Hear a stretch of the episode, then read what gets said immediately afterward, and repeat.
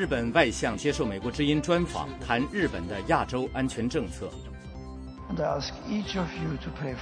教宗本笃十六世星期四会见红衣主教后将正式辞职。美国国务卿克里表示，可能对叙利亚反政府武装提供更多援助。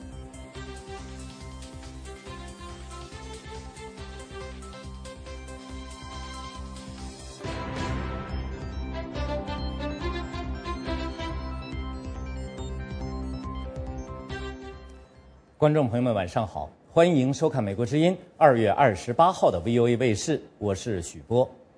台湾文化部长访问欧洲，商谈建立台湾书院事宜，预计将与中国大陆的孔子学院形成竞争之势。美国之音驻伦敦记者将为我们做连线报道。世界媒体看中国，要谈中国即将到来的每年一度的两会期间，民众写公开信的现象。好，首先我们把时间交给 VOA 卫视的新闻主播袁野，请他来给我们介绍这个时段的重要新闻。袁野，好的，谢谢徐波。即将辞辞职的教宗本笃十六世星期四会见红衣主教之后，将乘坐直升机前往位于罗马以南的住所，他将在那里正式辞去教宗的职位。教宗星期三充满感情的在罗马圣彼得广场发表了最后的一次讲话。星期四，他将度过平静的一天。与红衣主教们道别之后，教宗将乘直升机飞往冈多福堡，途中将最后一次俯瞰梵蒂冈。教宗辞职于当地时间星期四晚间八点正式生效。届时，冈多福堡将关上门，负责保护教宗的瑞士卫队将卸下守卫的职责。在未来几天内，八十岁以下的罗马红衣主教的红衣主教将在西斯汀教堂举行推选新教宗的秘密会议。在另外一方面，美国国务卿克里星期四将在罗马会晤叙利亚反对派领导人，届时他可能宣布美国将对叙利亚反政府武装提供更多的援助。与此同时，叙利亚之友召开一次范围更广的会议，支持叙利亚反对派的大多数欧洲和中东国家都派出代表出席这次会议。克里星期三说，美国正在寻找途径，加快叙利亚人民所追求的政治转变。白宫发言人卡尼星期三说。美国官员将研究各种可行途径，来帮助创立阿萨德政府下台后的叙利亚。到目前为止，美国只是为叙利亚反政府军提供了非杀伤性物资和援助，比如通讯设备。在另外一方面，星期四有大约一百名艾滋病和丙型肝炎病的患者在中国卫生部门口进行抗议，要求国家保障他们的权利，并向他们因输血而受到病毒感染提供赔偿。下面是美国之音 VOA 卫视的报道。北京请愿的大部分患者来自中国河南省，当地在九十年代后期发生的输血感染情况严重，后来演变成一件有数千人受到影响的公共健康丑闻。在河南有些村子里，几乎每个家庭都有人感染艾滋病毒。这些抗议者们在卫生部门外高呼口号，有几名警察在旁边观看，没有干预。我们来这里的目的是要求是国家赔偿，一个人赔偿十万元，一一个月一一个人一千元生活费。再一个要求，这国家给我们免费治疗丙型肝炎。中国的艾滋病患者和权益人士不断到北京抗议和上访，要求政府提供更好的治疗或者赔偿。去年八月，几百名艾滋病患者和他们的家人来到河南省政府驻地请愿。为了让当地官员满足他们的要求，而拆毁了政府大楼的大门。中国政府近年来以更同情和积极的态度对待艾滋病患，尽力设法控制艾滋病毒的传播，但是病患者仍然很难得到治疗和赔偿。政府对一些独立的艾滋病维权人士也十分不信任。现在还没有什么变化。去年个十二月一号我们来上访，那时间，呃，中央的。十月一号，中央也出来接见了，接见了，但是他们谈的问题都是说社会上歧视看不起了怎么的，但是作为我们需要生活和教育问题，他们没有谈。不过，中国政府在处理艾滋病的问题上大有进步，中国的艾滋病患死亡率从2002年到2001年下降了百分之六十四。根据联合国艾滋病规划署的统计，中国对艾滋病的治疗覆盖了四分之三的病患人群。以上是美国之音 VOA 卫视的报道。继续关注一条来自北京的消息：北京一家小饭馆因张贴标语“不欢迎日本人、菲律宾人以及越南人和狗”而引起了巨大的争议。目前，这条有争议的标语已经被店主取下。请收看美国之音 VOA 卫视记者东方发自北京的报道。记者来到北京后海恭王府附近的百年卤煮餐厅的时候，发现那条有争议的标语已经不见了。店里的雇员对记者说：“这条标语是老板取下来的，目前老板不在店内。”店员拒绝回答老板是否受到了压力。法新社报道说，店老板说他取下标语是因为惹了太多的麻烦，但是他表示不后悔、不道歉。这家小饭店在玻璃上张贴的写有“本店不接待日本人、菲律宾人、越南人和狗”的标语，在中国微博上也引发了争议。有人认为店主非常牛，这是爱国主义。也有网友则认为这是带有民族主义情节的种族主义。北京即将召开两会，虽然有学者认为当局也许需要爱国主义和民族主义情绪来转移公众对腐败、不公正、环境危机的关注，但也有学者认为扭曲的民族主义是一把双刃剑，控制不好会发生中国政府非常不愿意看见的。大规模的针对外国企业和商店的打砸抢群体性事件。美国之音 VOA 卫视记者东方北京报道。星期四，严重雾霾笼罩之下的北京又遭受沙尘大风的袭击。下面是美国之音 VOA 卫视的报道。星期四上午十点，美国驻北京大使馆所监测到的 PM 二点五空气指数已经接近五百。稍后，中国官方公布的在北京不同地区监测数据也在两百五十到四百之间。PM 二点五指数超过三百，就被认为会对人体构成严重危害。世界卫生组织所建议的指数是每天不超过二十。上午十一点左右，大风又卷着黄沙开始席卷北京，北京由雾霾污染转变为沙尘污染，天空由灰白转为土黄。这位姓胡的北京市民说：“就现在这天吧，本来是预报的是有雾嘛，其实现在我觉得是沙尘，都掺在一块儿了，所以呢睁不开眼也张不开嘴。你看我这样全副武装，所以说呢，担心这北京的天如果这样持续下去，我觉得对每个人的这个肺都会有影响的。”所以希望这开这个两会呢，领导能重视呗。严重的空气污染是中国新领导人习近平面临的严重挑战之一。今年一月，北京刚刚创下了雾霾污染最严重的记录。美国之音 VOA 卫视报道。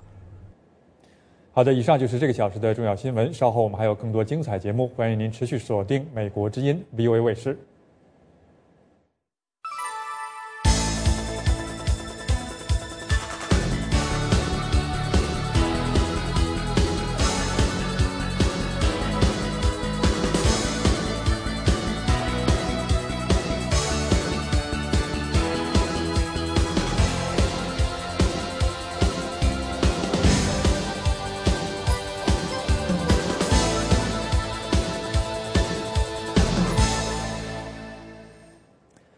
正在收看的是美国之音从美国首都华盛顿现场直播的 VOA 卫视。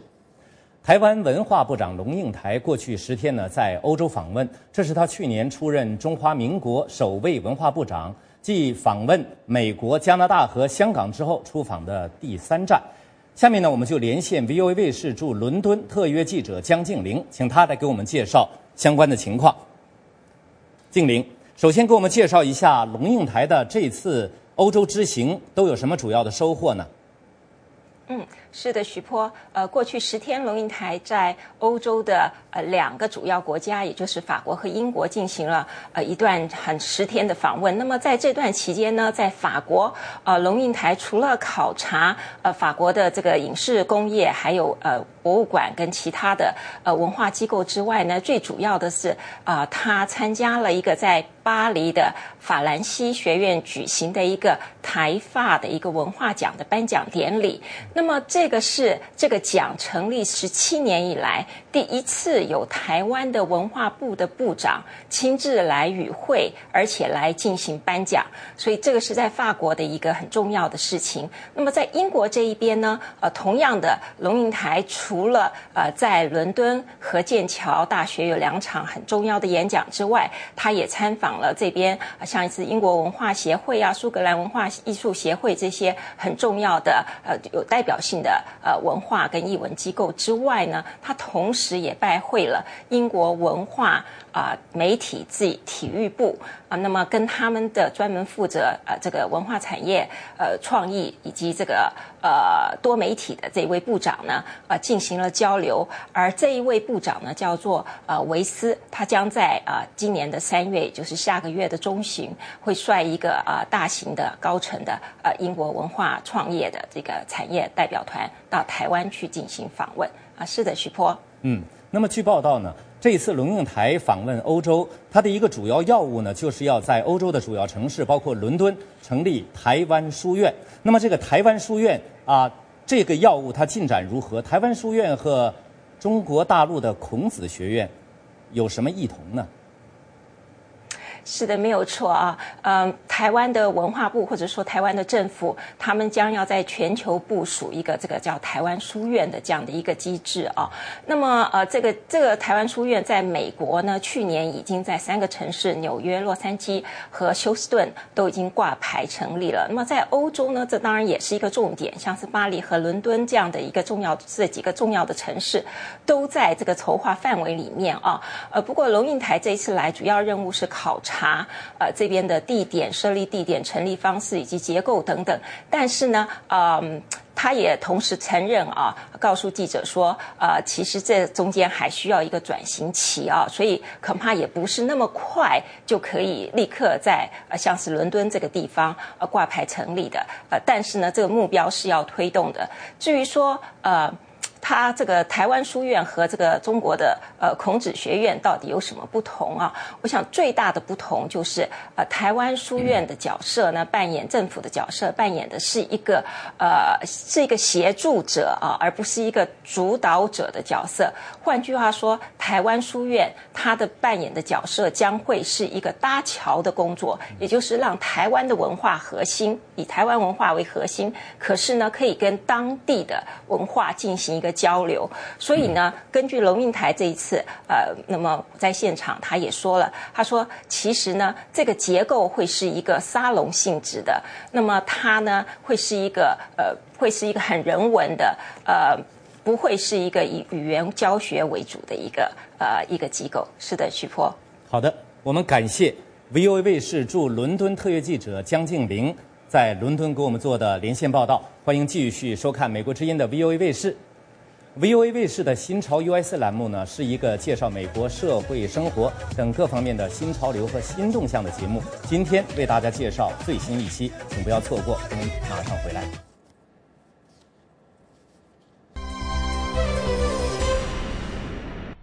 对于使用 iPhone 或者 iPad 的观众，您到苹果应用商店 App Store 输入 VOA News Chinese Edition。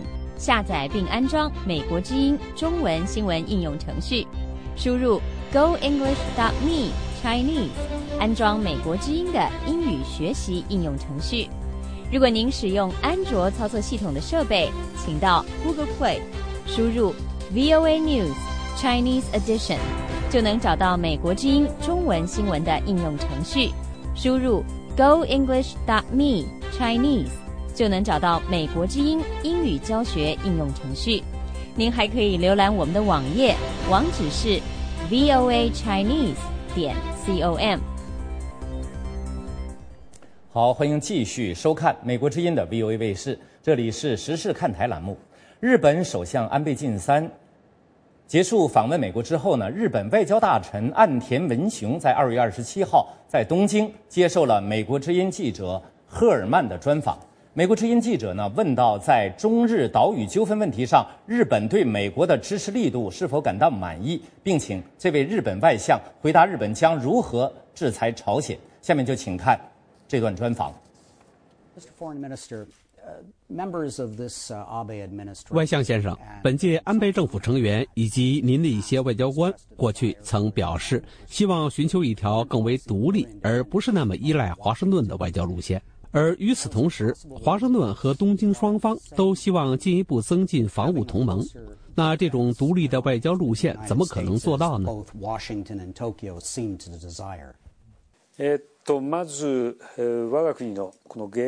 首先，就我们两国的外交而言，美日同盟是基石，这是我国自己做出的决定来落实这些政策。加强日美同盟不仅对日本，对整个东亚以及亚太地区都是重要的，因为它带来和平与稳定。这点在最近的日美峰会上得到了确认。与此同时，我们国家必须做出努力，加强我们的防务能力，包括加大我们的国防开支，以及重新审议我们的防卫项目指南。根据美日同盟，我们必须加强我们的威慑力。我们将强调我们和美国的伙伴关系。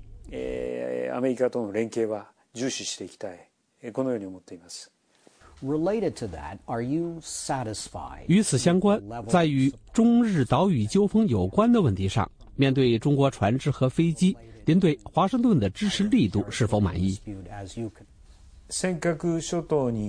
根据美方对日本有关尖阁诸岛问题的立场的理解，我们高度评价美国坚持美日同盟的立场。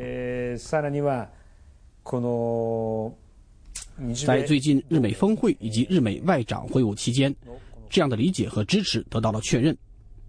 鉴于中国行为和表现的升级，所有这一切都很重要。North Korea remains defiant.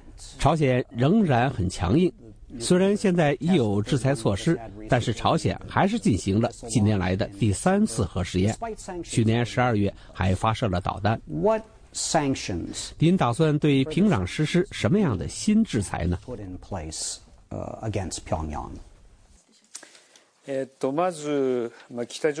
首先，朝鲜进行了核试验，这一行为是对国际和平与稳定的威胁，我们不能接受这样的行为。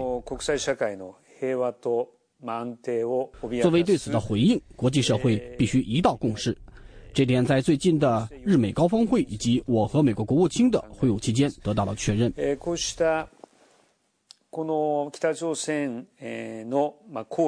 我们还需要让联合国安理会通过一项决议，强化针对朝鲜的制裁。为了实现这一点，美国和日本应当与相关国家密切共事，以反制朝鲜。然而，与此同时，在同朝鲜打交道的问题上，我们需要在对话与压力之间保持平衡。根据日朝平壤宣言。我们必须坚定和强有力的继续的要求朝鲜全面解决核问题、导弹问题和绑架问题。您计划下个月访问非洲，您能不能说一说您要访问哪些国家？访问的目标是什么？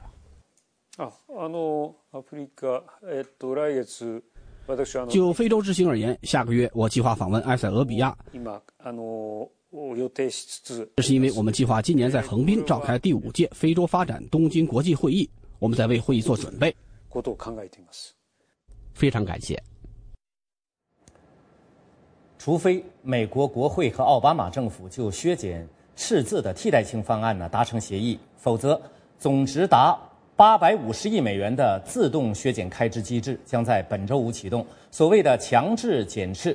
最初呢是总统和国会妥协的结果，但是美国联邦储备委员会主席伯南克星期二警告说，如果不能马上达成协议，大规模削减开支呢，将是对美国经济复苏造成重大的威胁。下面来看 VOA 记者卫视的记者阿斯卡的报道。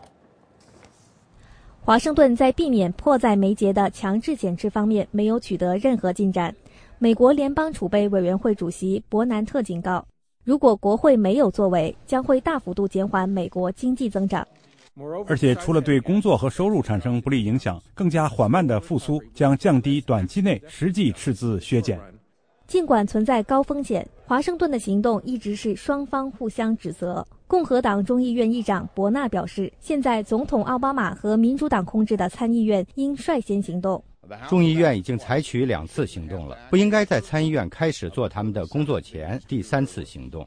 强制减赤大概占联邦预算的百分之三，包含削减国防开支和影响肉类入境检查的政府服务。白宫方面希望找到一个在削减开支和提高税款方面更加平衡的方法。但是，奥巴马称，主张强制减赤者是专横和不负责任的。自动削减开支不是一定要发生，国会只需要一点妥协，就可以随时让这个计划停止。而共和党则表示，总统在哗众取宠。路易斯安那州州长金达尔指责奥巴马制造恐慌。总统需要停止恐吓美国人民。你绝对可以削减少于百分之三的预算，而不必承受那些负面后果，比如不会失去接种重要疫苗的机会，也不会危害我们的食品安全检查。但是，经济学家威廉盖拉说，共和党坚持全面削减开支是无视美国经济现实。他说：“我们应该讨论的是如何振兴经济、促进消费，而不是削减开支。”报告指出，共和党可能希望修改削减计划，以让政府慎重决定削减哪个项目。分析人士表示，此举将使共和党阵营免除责任，把经济损失的责任归咎于总统。美国国会参议院刚刚认可的美国新任国防部长查克·哈格尔将面临一系列挑战，包括。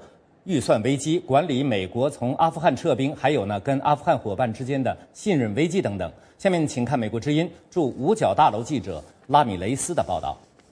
在经历了国会众议院认可防长提名的激烈斗争之后，新任国防部长哈格尔准备着手工作。星期二，参议院做出决定之前，五角大楼发言人乔治利托说：“工作正在等待新长官。”哈格尔议员已经显示出想要立刻开始工作的极强意愿。Get down to business. 哈格尔需要处理未来七个月内可能造成四百六十亿美元国防开支削减的预算危机。关于管理撤回大部分现驻扎在阿富汗的六万六千名士兵的问题。哈格尔面临的第一个难题是在撤军日之前，在阿富汗军队中建立信心。这个星期，阿富汗总统卡尔扎伊禁止美国特种部队进入战略要地瓦尔达克省，美阿关系开始出现紧张。随后有人抱怨美军支持的阿富汗士兵拷打和杀害无辜平民。过去个别美军虐待平民事件已经让卡尔扎伊政府不满。华盛顿智库布鲁金斯学会的军事分析专家迈克尔奥汉伦说。阿富汗领导人正在衡量与准备撤出的美军合作的利弊。卡尔扎伊总统不完全相信这场战争的战略，是因为战争一直以来让他和美国感到沮丧。他已经不像以前那样相信付出一些战争的代价是值得的。在为撤军做准备时，美军同时向阿富汗军队移交安全责任。对哈格尔和美军来说，关键的挑战是让阿富汗人建立信心，因为他们对外国军队撤出后阿富汗的未来感到担心。罗马天主教教宗本笃十六世星期三，也就是他辞职生效的前一天呢，在梵蒂冈圣彼得广场向成千上万的人告别。在这位近六百年来首位请辞的教宗向人们说再见的时候，美国之音记者佩森在现场。目睹了这一切。八十五岁的教宗本笃最后一次坐车经过广场的时候，信徒和好奇的人争相目睹教宗和他的招手。后来，他对现场的信众和全世界的电视观众说：“他经历了一些困难时刻。”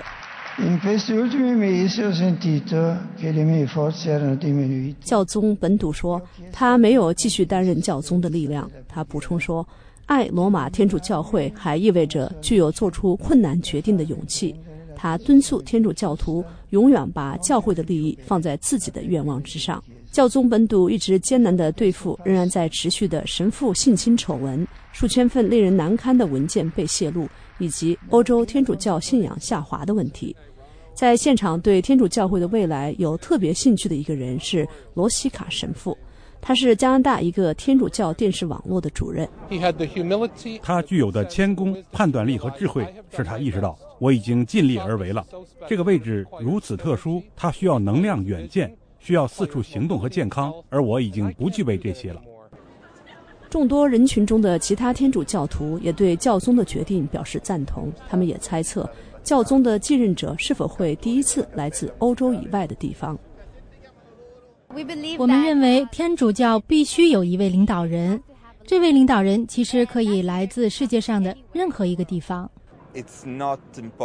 他来自哪里并不重要，更重要的是他的能量和他祈祷的力量。负责选举教宗本笃的继任者的红衣主教已经聚集在罗马。预计他们在三月中旬会做出决定，届时新的教宗正好可以主持圣周和复活节的活动。与此同时，从星期四晚上开始，天主教会将在近六百年的历史上首次有一位仍然在世的前教宗。教宗本笃说，他将以他所说的新方式继续成为教会的一部分。他希望信众记住他，并以一句简单的“谢谢你”结束了他的告别。信众对他报以热烈的掌声。肺结核在印度仍然是一个主要的健康危机，每年有两百万人被确诊患有这种疾病。印度卫生官员提醒民众对抗药型结核菌种的传播提高警惕。美国之音驻新德里记者阿鲁德潘报道说，一个在柬埔寨和印度工作的组织正在运用科技与这一致命的疾病做斗争。新德里居民玛雅在接受肺结核治疗的几个星期后，就感觉到了他健康状况上发生的变化。我感觉好多了，两三天前我就觉得好多了，我现在感觉疼痛感减轻了很多。玛雅来到这个社区医疗中心，在雅莎行动的卫生顾问梅塔的面前服用治疗肺结核的药。雅莎行动是印度一家对抗结核病的非政府组织。梅塔要保证来医院的病人坚持治疗，不会因任何原因而停止。但这份工作对他来说并不轻松。我们需要向他们解释，因为病人一看疗程长达六个月，就开始担心要服药这么久。我们必须跟他们解释说，不用担心，如果按时服药，病情就会有好转。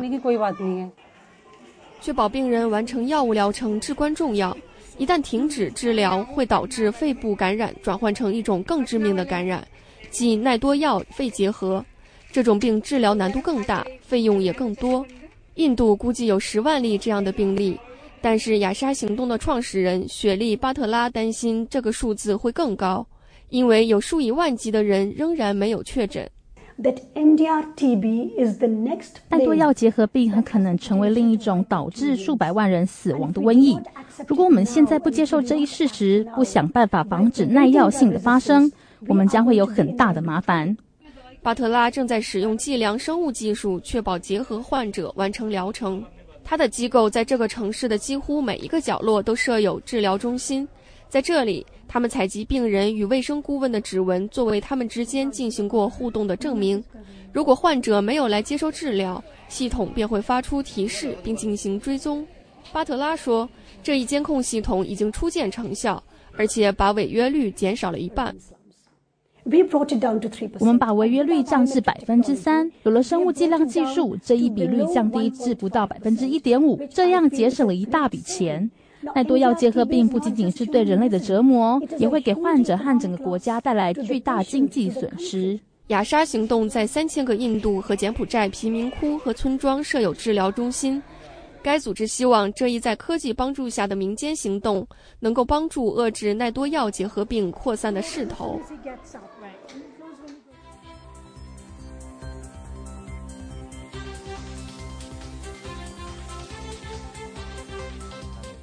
好，欢迎您回到 VOA 卫视。现在又到了世界媒体看中国的时间了。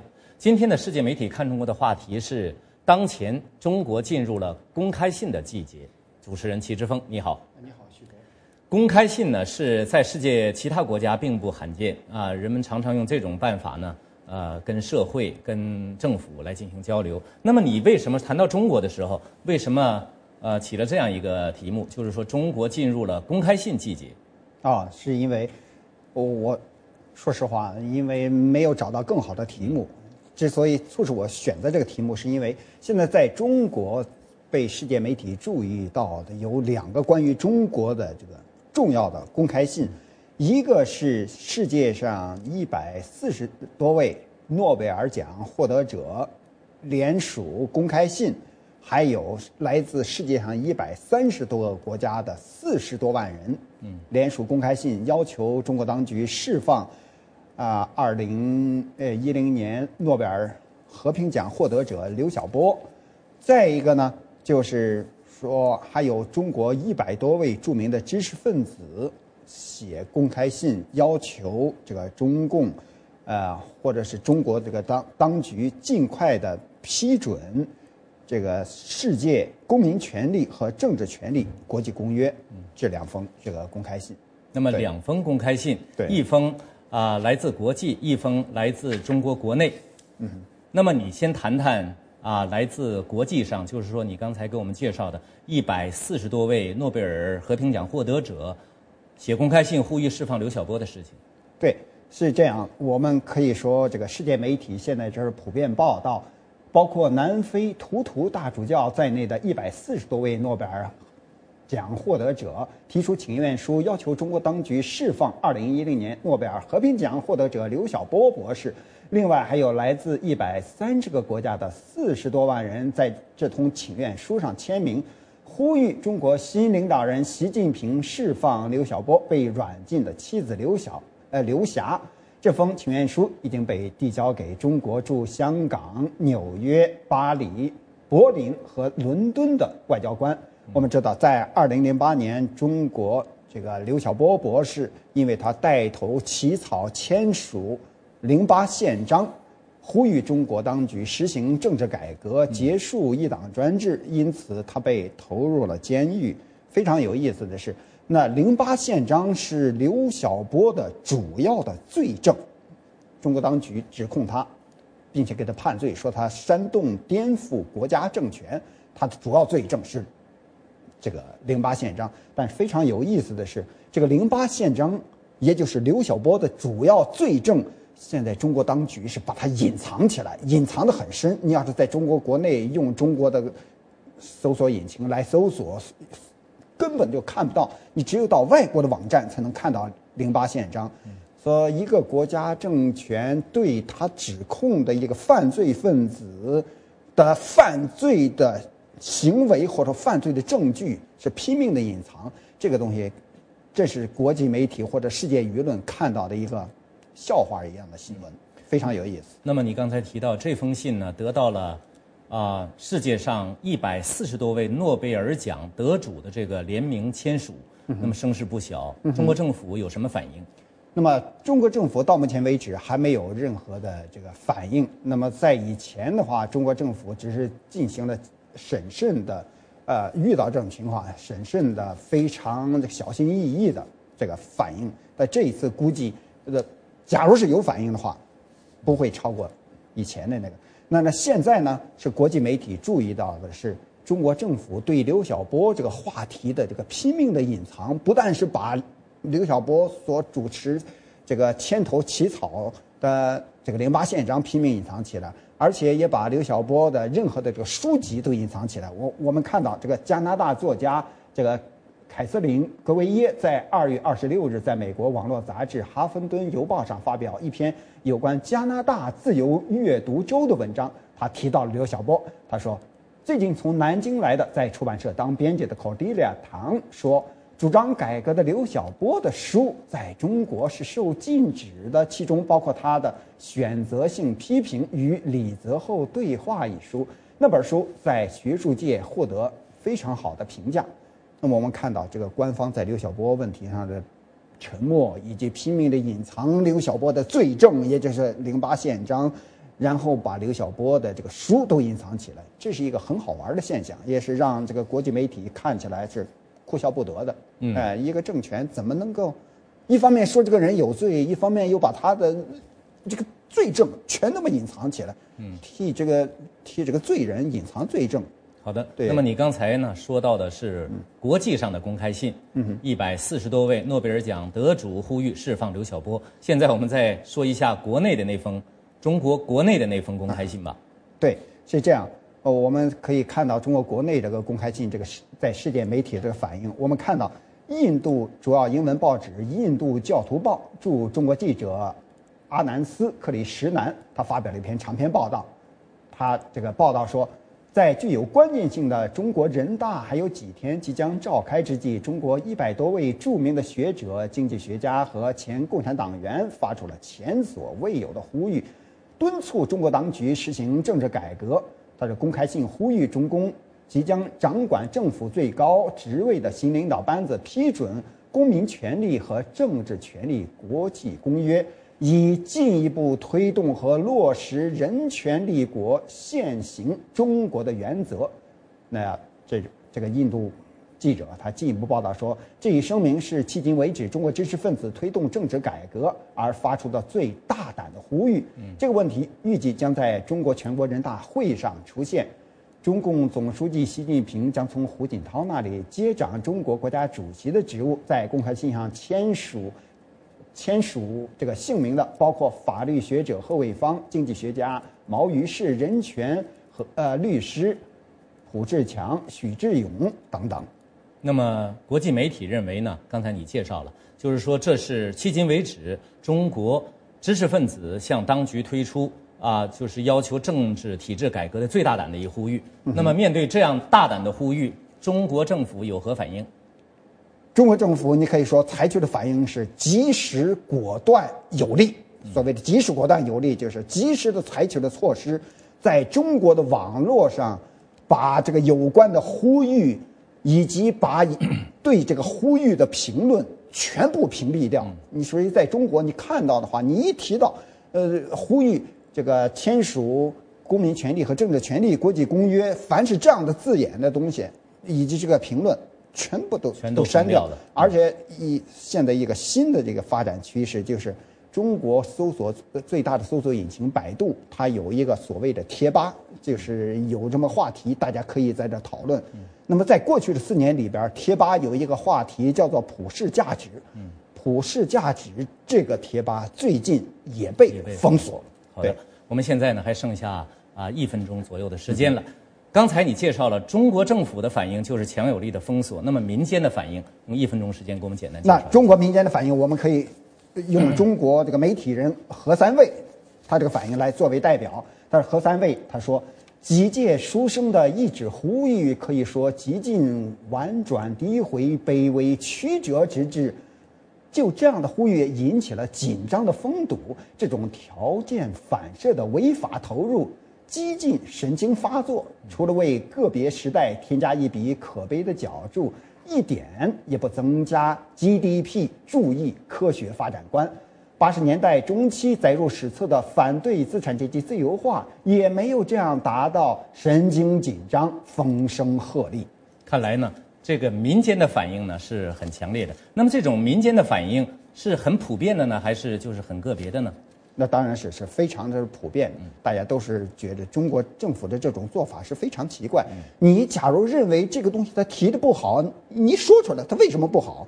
假如说它好，你为什么你要说出来？为什么不能接受？哎，中国政府的这种奇怪的这个反应方法，让国际和国内的这个人士、观察人士都觉得非常奇怪。好的，我们感谢齐之峰的观察和介绍。在上个世纪五六十年代的那场大饥荒。发生之时呢，中国最高领导人是毛泽东。显然，这场灾难与毛泽东关系密切。不过，最高领导层和其他领导人在其中发挥了什么作用呢？他们都说了些什么，做了些什么呢？稍后的解密时刻要为大家揭示历史的真相。好，我们马上回来。接触信息的脉动，感受时代的心跳。持续可靠的消息来源，平衡客观的新闻理念。我是团东明，欢迎收看美国之音 VOA 卫视。拒绝偏激与炒作，倾尽全力去做。传媒精品，全新打造唯信唯实新闻天职。美国之音 VOA 卫视。好，欢迎回到 VOA 卫视，这里是新潮 USA 栏目。过去一百多年来，哈姆莱一直是纽约人口最集中的住宅区之一。这里是非洲裔美国人的聚居地，也是纽约最贫。哈姆莱正在经历商业繁荣期，主要原因呢是外来人口看中了这里比较宽敞的住宅，还有呢日益增多的黑人中产阶层。不过，商业日趋繁荣也有它的代价。详情请看美国之音记者菲利普斯从纽约发来的报道。当地人称哈莱姆为美国的黑人之都，直到前不久，这一带很多地方都破败不堪。在这样的环境下，生意要做好也很难。不过情况在改变。亨德里克斯过去十多年里一直在召集小生意人，要把哈莱姆这块牌子打响。我亲眼目睹了这块地方，也就是曼哈顿九十六街以北的地区，从一个被人遗忘的街区发展成为曼哈顿的黄金海岸。在二零零零到二零一零这十年里，曼哈顿区的。平均家庭收入上涨了百分之三十，在这种情况下，布朗女士决定开一个护肤店。以前护肤店在这一带被认为是过于奢侈。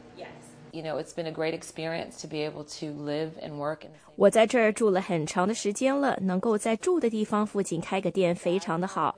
不过我亲眼目睹了很多小店铺，大多是黑人开的，一个接一个倒闭。上个星期我数了数，有六十到六十五家店铺都关门了。另一方面，那些大型连锁店则趁着税收上政府给予的一些优惠和其他奖励措施，开始在哈莱姆开分店。这样一来，地价、租金就上涨了很多。大鱼吃小鱼正在这里发生。斯科特开的旧家具店已经有四十年的历史了，但是现在我付不起租金了，不得不关门了。已经有差不多二十个类似的店铺都关门了。生长在哈莱姆的海格曼和太太伯纳。戴特希望他们开办的健身房能够把过去和现实融合在一起。他们希望能够让妇女觉得更有地位，而且希望在哈莱姆提倡健身。过去健身设施在这一带基本不存在。One of the things about having a business here. 在这一带，在我们住的地方办个生意，能够让孩子们一方面知道是能够取得成功的，另一方面也让他们看到办个小企业这个过程当中的挑战。哈莱姆当地人。如何同外来人一道重新打造这个过去的黑人聚居区，还是个未知数。很多人说，如果在改变哈莱姆的过程中能够继续弘扬它的过去，对于商业环境和生活质量来说，将是有益的。每年在美国呢，有两百三十多万新人结婚，平均每天有六千两百对佳偶举行婚礼。据估计，每年美国的婚礼产业营业总额呢，要超过七百亿美元。美国之音记者沃罗之科说：“许多婚礼呢都是大手笔，计划婚礼的过程往往就超过了一年。”德卡罗是房地产经纪人，也是两个孩子的妈妈。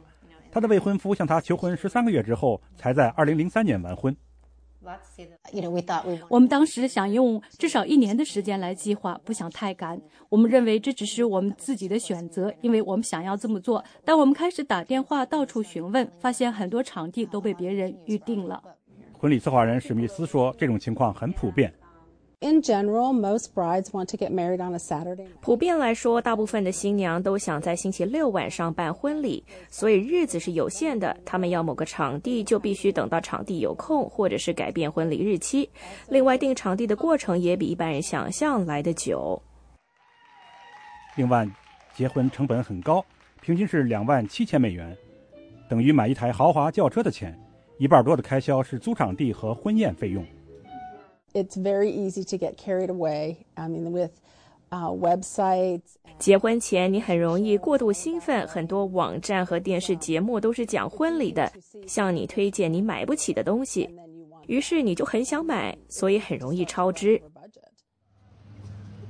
传统上，新娘的父母要负担婚礼费用，但因为现代男女晚婚，婚礼成本节节攀升，所以通常会共同负担婚礼的费用。当然，谁出钱？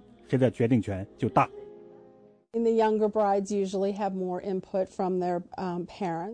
年轻新娘结婚，他们的父母一般出的钱比较多。如果新娘年纪比较大，比如说二十七到三十岁的新娘，自己有自己的事业，也有一点钱，所以他们能够自己负担，但是决定权也比较大。德卡洛和布伦登是自己负担婚礼，他们婚礼的成本超出平均值很多，那是因为他们都来自大家庭。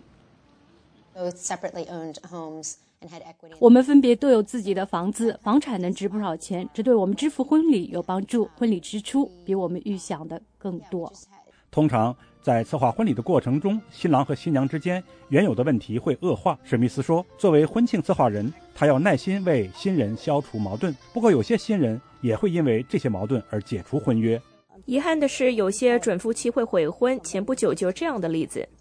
德卡洛和。”布伦登顺利成婚，他们的婚姻已经度过十个年头。德卡洛说：“虽然婚礼昂贵，但他不后悔花了这些钱。” We loved it. We loved it. 那场婚礼让我们乐不可支，婚礼的一切都非常的顺利。那天过得真快，一眨眼就过去了。我们说：“天哪，婚礼结束了，钱的事我们没想那么多。”当然，不是每个人都愿意花一部豪华轿车的钱办婚礼，也有很多新人在市政府注册，到拉斯维加斯去办一个简单适度的婚礼。美国观众非常喜爱印度宝莱坞电影。最大的印度电影连锁企业宝莱坞呢，在全美有十八个影院、一百八十一个放映厅。此外呢，宝莱坞国外营业额有百分之七十是来自北美影院。在全美大学校园里呢，许多富有竞争力的宝莱坞舞蹈队伍为夺得名气和大奖，上台去表演朝气蓬勃、动作夸张的宝莱坞电影场景。下面就。看 VOA 卫视的报道，这是在印度的宝莱坞电影表演吗？当然不是，这是第十二届伯克利宝莱坞舞蹈大赛，这是由加州伯克利大学所举办的大学舞蹈大赛。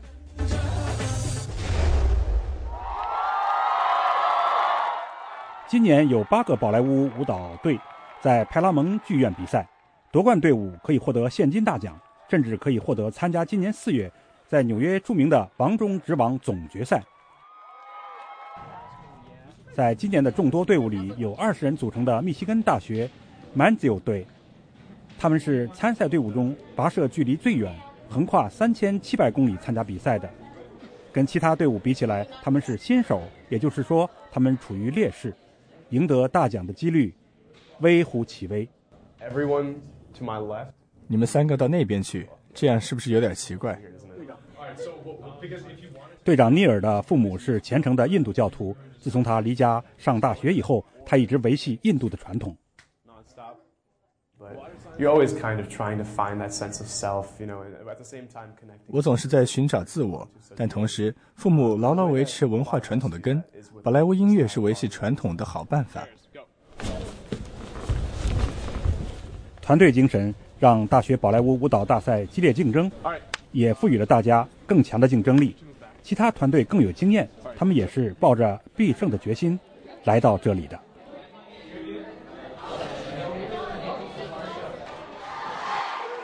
Good evening, everyone。各位晚安，欢迎来到伯克利宝莱坞舞蹈大赛。第一个出场的队伍是伯克利大学的 Azad。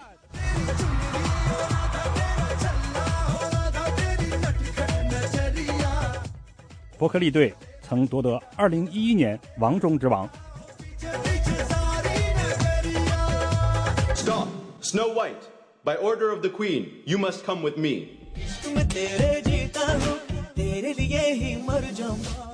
观众相当喜欢他们的表演。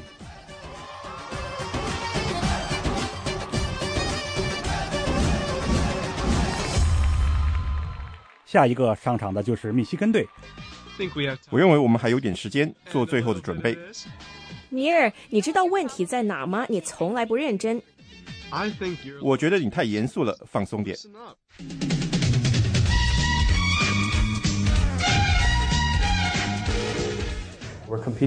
我们和全美最强的队伍竞争，这也迫使我们要表现得更好。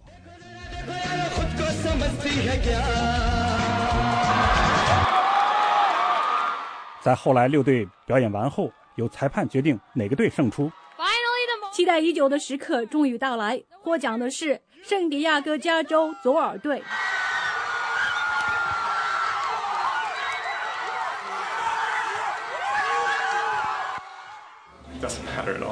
胜负无所谓，如果赢了那是锦上添花，能参加比赛就很好了。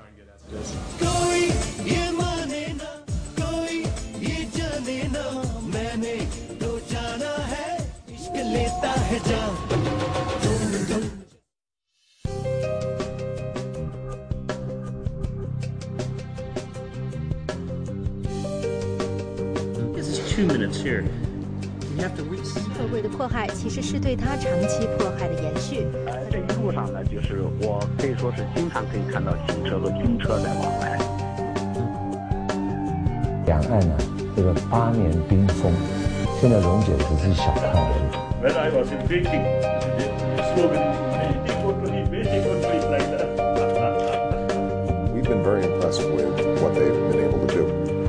There's nothing you can do.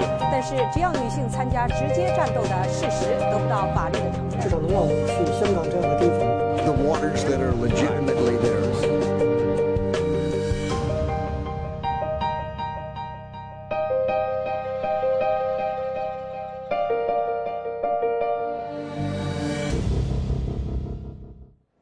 美国之音的 VOA 卫视，现在是解密时刻栏目。 在上个世纪五六十年代那场大饥荒发生之时，中国最高领导人是毛泽东。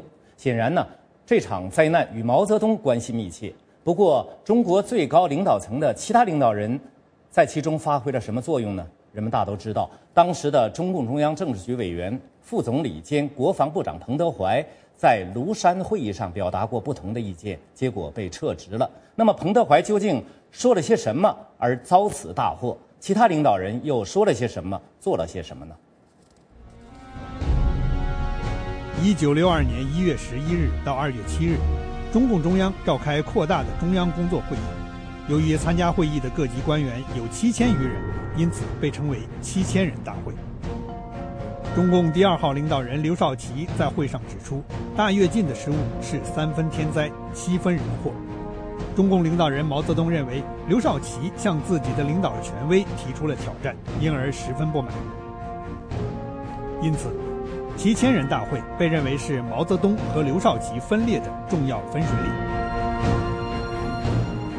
当时，毛泽东被迫承认，我们有时也是唯心主义的，例如食堂没有调查，没有听取群众的，过去的错误主要是中央和我负责，我负主要责任。毛泽东空洞的承认了一下，在前面的空洞的承认一下，他承认有两次，包括甘肃省的一个报告也提到，他也自己要一起克服错误，但实际上他没承认，他们实际上他从来没承认错误。彭德怀，中共中央政治局委员、副总理兼国防部长。一九五九年七月十四日，在庐山会议期间，彭德怀给毛泽东写了一封私人信件。对大跃进中的浮夸风气和小资产阶级狂热性提出批评。当然，彭德怀的这封信并没有少唱赞歌。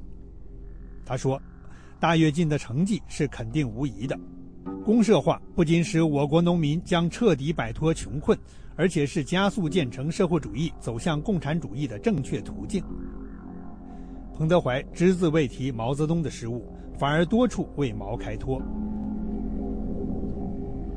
然而，毛泽东对彭德怀提出的温和批评大为不满。一九五九年八月二日，中共中央在庐山上召开八届八中全会，毛泽东指责彭德怀等人要攻击总路线，想破坏总路线，右倾机会主义在向着党、向着党的领导机关猖狂进攻，向着人民事业、向着六亿人民的轰轰烈烈的社会主义事业进攻。于是，彭德怀等人。被打成反党集团。周恩来和刘和林彪在七人大会上，完全是支持这个毛泽东的。在七千人大会上，周恩来说：“主观上的错误要着重讲违反毛泽东思想，个别情况是我们供给的材料情况有问题，不能叫毛主席负责。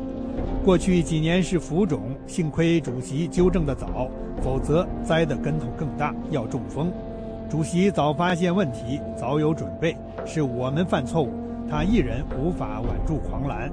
现在要全党一心一德，加强集中统一，听烧公的话，听中央的话，中央听毛主席的话。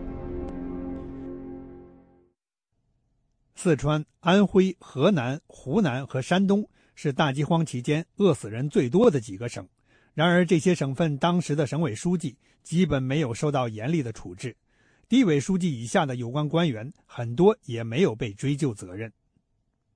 没人负责，没人负责。当然，你说毛泽东是主要领导者，而他自己成为始作俑者，他应该负责任。但事情也不是他个人的，其他人都附和他，都同意他，没人公开的反对他，是集体领导的一个。在在这个问题，就是集体负责任，但毛泽东责任更大。中国农村饿死了几千万人，对此中共中央高层都知道，可是毛泽东是不在乎的。在一九六一年九月庐山的中央工作会议上，毛泽东曾经说过：“错误就是那么一点，有什么了不得？人哪能不犯错误？”人不犯错误，天诛地灭。他后来还对他的侄子毛远新这样说过：“任何时候我都不下追击招。”请您继续关注《美国之音》解密时刻，大饥荒谁之过？完整版。好，最后呢，又到了 OMG 美语时间，让我们来看主持人白洁教你如何说地道美语。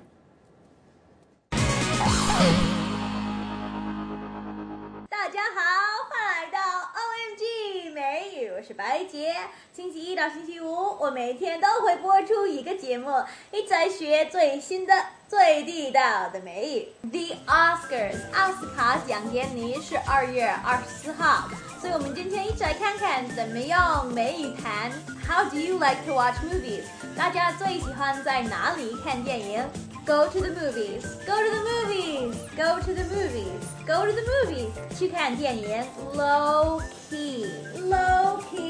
Low key. 轻松的。I like to go to the movies on the weekend. It's the perfect low key night out. 我喜欢周末去看电影，是晚上轻轻松松去去消遣的最好办法。Midnight premiere. Midnight premiere. Midnight premiere. Midnight premiere. Midnight premiere. 电影的午夜首映。When I'm dying to see a new movie, I love going to the midnight premiere. I went to every single Harry Potter midnight premiere. Stay in, stay in, stay in, stay in. 待在家里 Pop in a DVD, pop in a DVD, pop in a DVD, pop in a DVD 就是看 DVD 的意思。My favorite way to watch a movie is to stay in, pop in a DVD, curl up on the couch, and eat an entire bowl of popcorn. Oh yeah! 我最喜欢看电影的方式就是待在家里看 DVD，坐在沙发上，干掉整整一碗爆米花。Watch movies online. Watch movies online. Watch movies online. Watch movies online. 上网看电影。And when I run out of DVDs, I like to watch movies online. And I'll make another bowl of popcorn. 我把 DVD 都看完之后，我就会上网看电影，然后再准备一碗爆米花。I love popcorn. Mm. This is the best part of watching movies. 好，It's your turn，请用英文写个评论告诉我。 How do you like to watch movies? Do you like to go out with your friends to see movies? Or do you like to stay in with a bowl of popcorn and watch movies? 好，以上就是今天的 OMG 美语，我们明天见，拜拜。好，以上就是今天 VOA 卫视第一个小时的节目，我们感谢您的收看。节目最后呢，请看阿根廷和德国为教皇本笃十六世辞职举行的纪念弥撒。我是许波，仅代表 VOA 卫视所有工作同仁祝您晚安，也请您不要走开，继续收看 VOA 卫视今天第二个小时的精彩节目。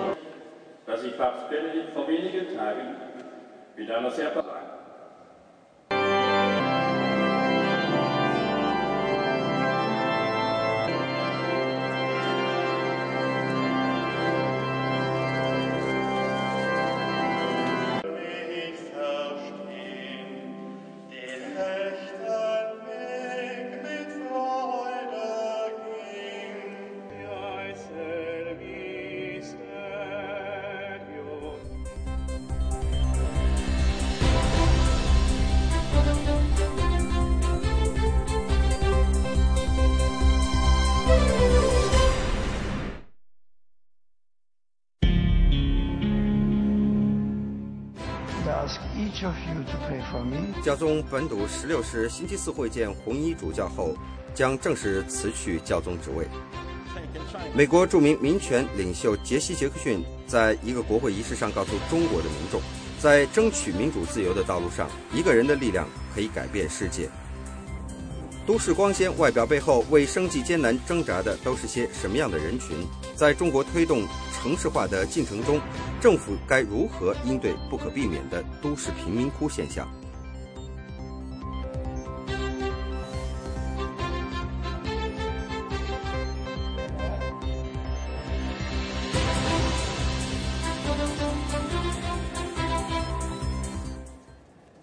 欢迎回到 VOA 卫视，我是肖寻。今天是二月的最后一天。如果美国的国会在今天之内仍然无法找到解决预算赤字的其他的办法，从明天开始呢，美国政府开支将进入自动削减状态。此外呢，中国的网络间谍活动看起来也越来越受到美国国会方面的关注。那么在这个小时的国会报道中呢，VOA 国会记者将会和我们做现场的连线，为您介绍来自国会方面在这些问题上的最新的消息。那么，在今天的时事大家谈中，我们也邀请您和来宾一同来就中国城镇化进程中难以避免的贫民窟现象发表看法。不过，首先呢，我们请袁野为您介绍这个小时的新闻。袁野，好的，谢谢肖群。即将辞职的教宗本笃十六世星期四会见红衣主教之后，将乘坐直升机前往位于罗马以南的住所，他将在那里正式辞去教宗的职位。教宗星期三充满感情地在罗马圣彼得广场发表了最后一次讲话。星期四，他将度过平静的一天。与红衣主教们道别之后，教宗将乘直升飞机飞往冈多福堡，途中将最后一次俯瞰梵蒂冈。教宗辞职于当地时间星期四晚上八点正式生效，届时冈多福堡将关上门，负责保护教宗的瑞士卫队将卸下守卫的职责。在未来几天内，八十岁以下的罗马天主教红衣主教们将在西斯丁教堂举行推选新教宗的秘密会议。在另外一方面，美国国务卿克里星期四将在罗马会晤叙利亚反对派领导人，届时他有可能宣布美国将对叙利亚反政府武装提供更多的援助。与此同时，叙利亚之友召开一次范围更广的会议，支持叙利亚反对派的大多数欧洲和中东国家都派出代表出席这次会议。克里星期三说，美国正在寻找途径，加快叙利亚人民所追求的政治改变。白宫发言人卡尼星期三说。美国官员将研究各种可行途径，来帮助创立阿萨德政府下台后的叙利亚。到目前为止，美国只是为叙利亚反政府军提供了非杀伤性物资的援助，比如通讯设备。在中国，星期四有大约一百名艾滋病和丙型肝炎的病患者在中国的卫生部门口举行抗议，要求国家保障他们的权利，并向他们因输血而受到的病毒感染提供赔偿。请收看《美国之音》VOA 卫视的报道。来到北京请愿的大部分患者来自中国河南省，当地在九十年代后期发生的输血感染情况严重，后来演变成一件有数千人受到影响的公共健康丑闻。在河南有些村子里，几乎每个家庭都有人感染艾滋病毒。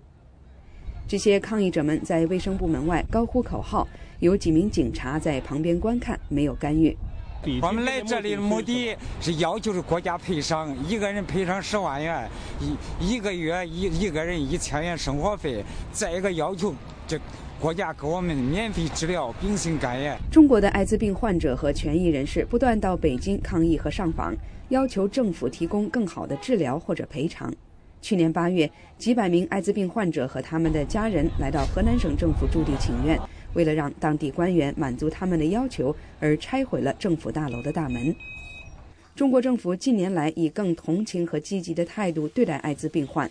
尽力设法控制艾滋病毒的传播，但是病患者仍然很难得到治疗和赔偿。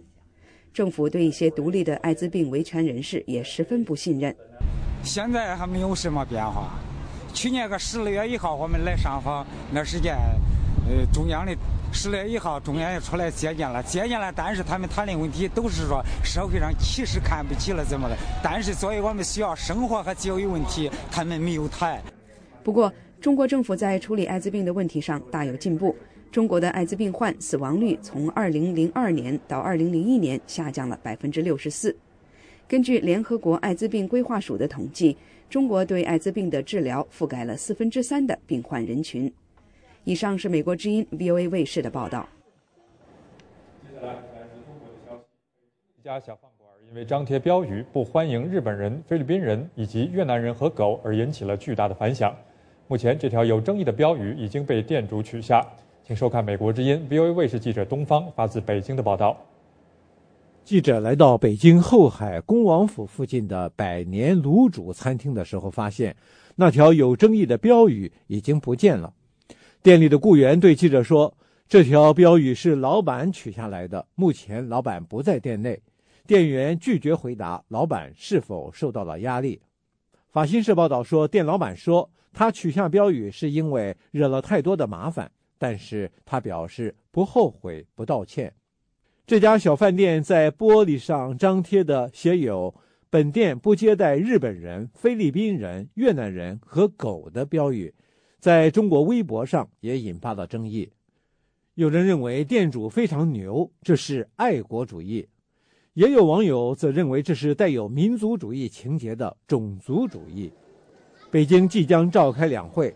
虽然有学者认为，当局也许需要爱国主义和民族主义情绪来转移公众对腐败、不公正、环境危机的关注，但也有学者认为，扭曲的民族主义是一把双刃剑，控制不好会发生中国政府非常不愿意看见的大规模的针对外国企业和商店的打砸抢群体性事件。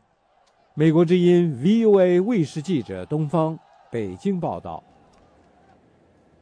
在新闻最后，星期四严重雾霾笼罩之下的北京又遭受了沙尘大风的袭击。请收看美国之音 VOA 卫视的报道。星期四上午十点，美国驻北京大使馆所监测到的 PM 二点五空气指数已经接近五百。稍后，中国官方公布的在北京不同地区监测数据也在两百五十到四百之间。PM 二点五指数超过三百，就被认为会对人体构成严重危害。世界卫生组织所建议的指数是每天不超过二十。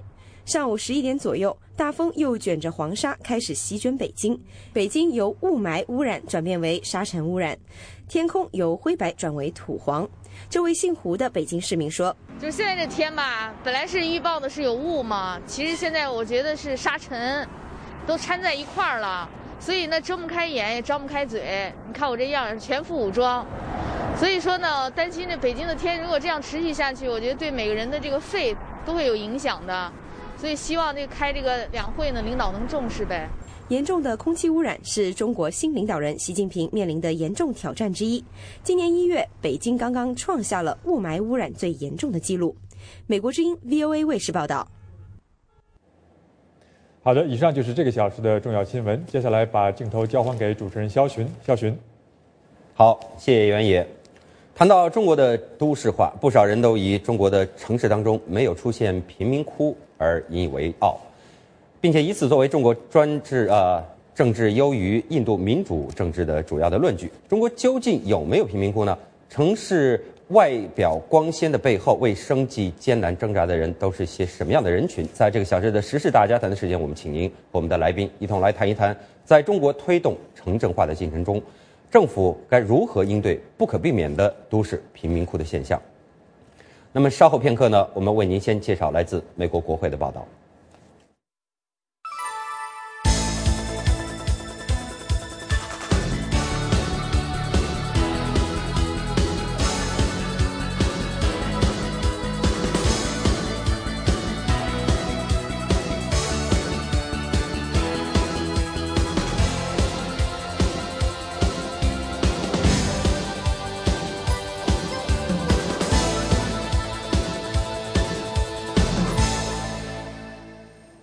您收看的是我们在美国的首都华盛顿为您现场直播的 VOA 卫视。今天是二月二十八号，也是二月的最后一天。如果在今天美国的国会仍然没有办法找到解决预算赤字的其他的办法，那么从明天开始呢，美国政府开支将会进入自动削减状态。VOA 卫视的国会记者芳芳现在仍呃人呢正在参议院罗素办公厅的圆形大厅，我们现在就和他进行现场连线，请他来为大家介绍一下国会在这个问题上有什么呃最新的消息和动向。芳芳你好。肖勋你好，观众朋友们大家好，呃，你说的非常对，肖勋，呃，政府的开支又到了期限要开始自动削减了。可能有些观众会说，我们这个不是新闻了吧，是旧闻了吧？因为一直在说这个财政悬崖啊，开支削减啊，现在又到了期限，就是因为这个呃总统和国会的争执不下，然后两呃双方进行协调又没有达成协议，所以最后的这个期限一推再推，那么。那么最新的这个期限是在明天开始生效，也就是三月一号开始生效。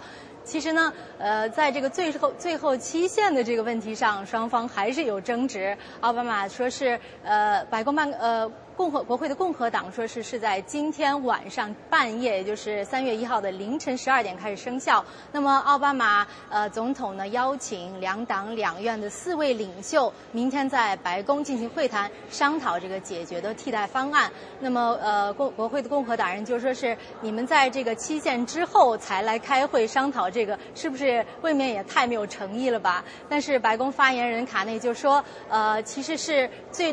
最终的真正的生效时期是在呃三月一号的下午，在总统签署了这个法案之后才开始生效，所以之前的这个开会仍然是奥巴马的最后一搏。所以我们可见双方的对峙这次是非常的激烈，互不相让。那么，呃，国会众议院的议长贝纳昨天也呃敦促这个参议院的同仁们赶快通过众议院已经两次通过的一个议案。呃，他在这个敦促的过程中非常不耐烦地爆出了粗口，呃，也赢得了大家的这个惊诧。但是这个参议院的。共和党多数党的领袖李德也以粗口回应，所以两方是争执不下。我们我们就要呃非常期待，说明天在这个白宫召开的这个会议，究竟能不能解决，找到一个替代方案，解决这个政府大规模全面的自动削减开支对美国经济可能造成的伤害。嗯，因为这个呃。但是呢，呃，共和国会国会这个呃参议院少数党的共和党人表示说，国会共和党人同意与奥巴马进行谈判，但是说要谈判的方呃谈判的这些点是说如何更明智的、更聪明的来削减开支，但是前提一定是奥巴马总统同意削减开支，并且不会呃增税。因为奥巴马是坚持对美国的一部分百分之二的这个最富有的呃富人来征税，来呃增加政府的收支，嗯，那么呃就说如果说在明天的这个会议中达不成协议的话。呃，我们所谓的这个掉下了财政悬崖之后，将会对美国的经济产生巨大的后果。那么我这里有一些数字，在呃美国政府呢将会在从明天开始三月一号到十月一号的这七个月时间里，呃削减八百五十亿美元的开支，并且在未来的十年里，呃美国将要削减一万两千亿的这个赤字。呃，这是一个非常庞大的数字，而且这个削减呢是对军事方面和非军事方面来对半。紧急削减，所以对军事方面的影响将会非常严重。那么五角大楼也呃之前也警告说，如果这个不幸掉下了财政悬崖，政府开呃开支开始自动削减的话，他们不得不呃令。那么八八十万的这个雇员可能会受到一些呃影响。那么在这个大城市和这这个政府啊雇员还有合同工聚集的，尤其是我们这个华盛顿地区受到的冲击将会是最大。还有这个联邦的一些资助的项目以及公立学校呃社保项目也会受到非常大的影响。这是大家不愿意看到的。嗯，但是呢，呃，如果嗯双方还是不能解决办法的话，没有找到一个替代的方案的话，我们可能会在未来的几周甚至几个月内看到有这么一个现象，叫做 furlough，也就是说，呃呃，被强制一周之内至少有一次一天或两天强制无薪休假的这么一个场面。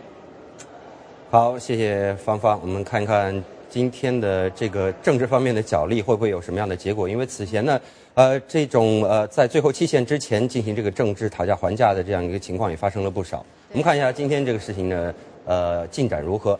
呃，另外一方面，我们知道在国会方面跟中国有关系的一个话题是，就是中国这个网络间谍活动，呃，这方面的这个事情在国会方面好像受到的关注也越来越多了。你请给大家介绍一下这方面情况。对，没错，我们也知道这个《纽约时报》啊、苹果公司啊一些美国的大公司和大机构都频频受到这个呃所谓来自中国这个网络间谍的袭击。呃，那么国会众议院情报委员会的主席罗杰斯呢，在近日在接受美国一家媒体采访的时候就说，呃，中国这个网络间谍活动的猖獗行为已经到达了一个前所未有的程度。他说呢，他他还说中国。军方在背后操纵这些网络袭击是毫无疑问的事实。我们来看一下他的这段采访。这在世界历史上从来没有发生过。一个国家窃取我们的知识产权，重新包装后在国际市场上与美国竞争。我可以告诉你们，现在这种形势是我见过最严重的形势，而且还在迅速恶化。为什么？就是因为他们不需要付出任何代价。众议院外交事务委员会的这个主席罗伊斯以及民主党的首席议员恩格尔呢，前一阵到北京访问的时候，与北京的一些高官呃见面，他们还专门提到了这个呃网络猖獗呃呃网络间谍猖獗的这个活动的呃局面，但是呢，北京高官对此都呃表示不屑一顾，或者是不愿意呃避而不谈吧。然后这个恩格尔议员就说呃美国这是这个问题是影响到。呃，美中的基本关系、基本政策的一个大事，必须清晰的向北京表明说，如果他们长此以往下去，一定会要承担一呃一定的后果。但是很多呢，美国的公司。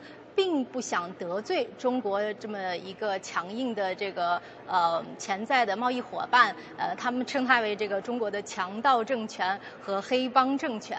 呃，那么前一阵有一个呃美国的呃私人网络安全公司呢，就追踪了一系列的呃网络袭击，然后追踪到了上海的一座楼，也就是呃，然后他们说这个报告说是这是中国军方网络间谍活动部门的总部，啊。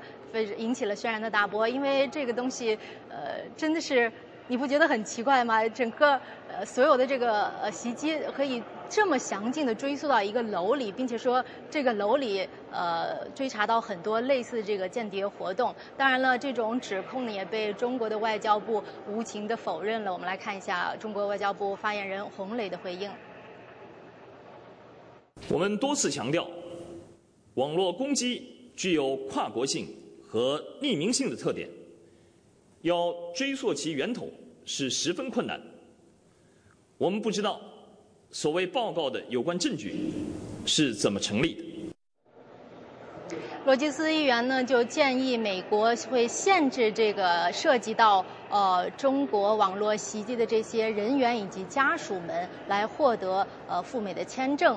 他还在本月早些时候呢呃再次向中国会递交了一个叫做《网络情报共享信息法》的这么一个法案，希望通过立法的手段，能对来自俄罗斯、呃中国、伊朗等国在内的这个网络间谍的攻击采取到一定的措施。好的。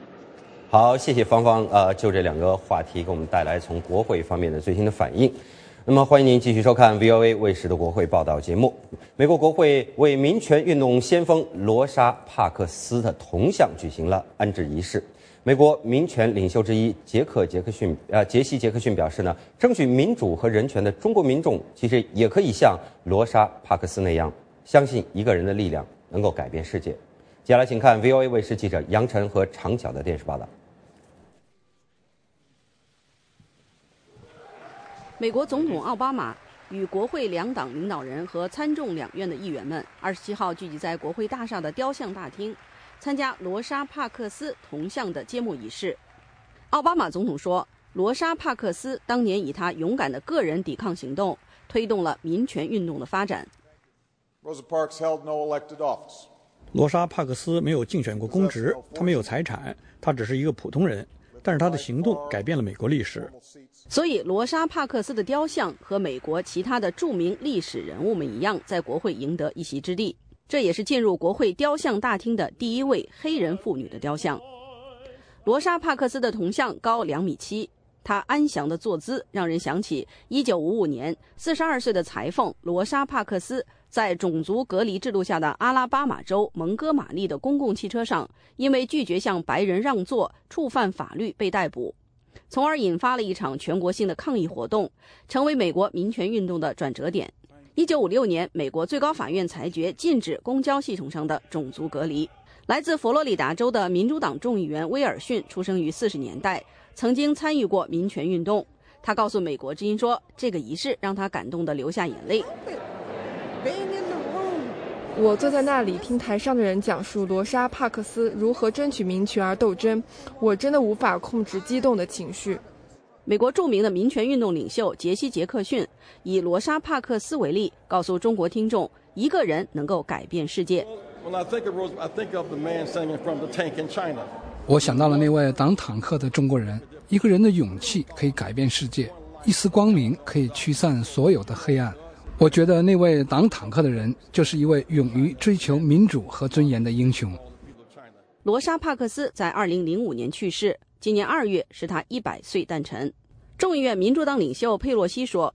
罗莎·帕克斯的雕像放在国会大厅，意味着他的精神会继续鼓励美国民众。罗莎·帕克斯的毅力、尊严和勇气会激励所有走过这个大厅的人，特别是年轻人。VOA 卫视记者杨晨，国会山报道。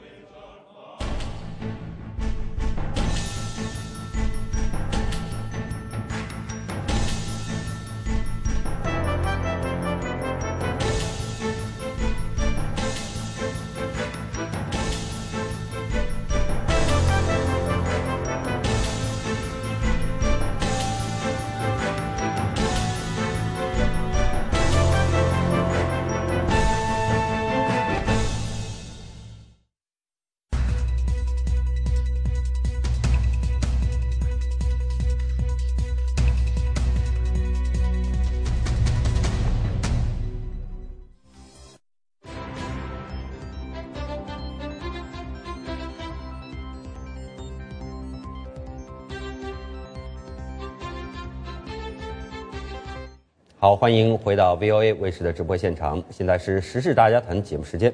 谈到中国的城市化，不少人都以中国的城市中没有出现贫民窟而感到自豪，呃，并且以此作为中国的这个专制政治优于印度民主政治的主要的一个论据。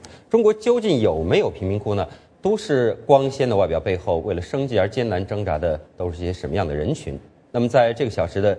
这个时事大家谈的时间，我们就请您和我们的来宾一同来谈一谈，在中国推动城镇化的进程当中，政府呢应该如何应对不可避免的都市贫民窟的现象。今天就这个话题，我们请到两位嘉宾。首先，我们来介绍一下大家熟悉的作家何青莲女士。何女士在新泽西州通过 Skype 视频连线来参加讨论。此外呢，美国之音的资深记者海涛也啊和往常一样来到我们的节目现场啊参加我们的这个讨论。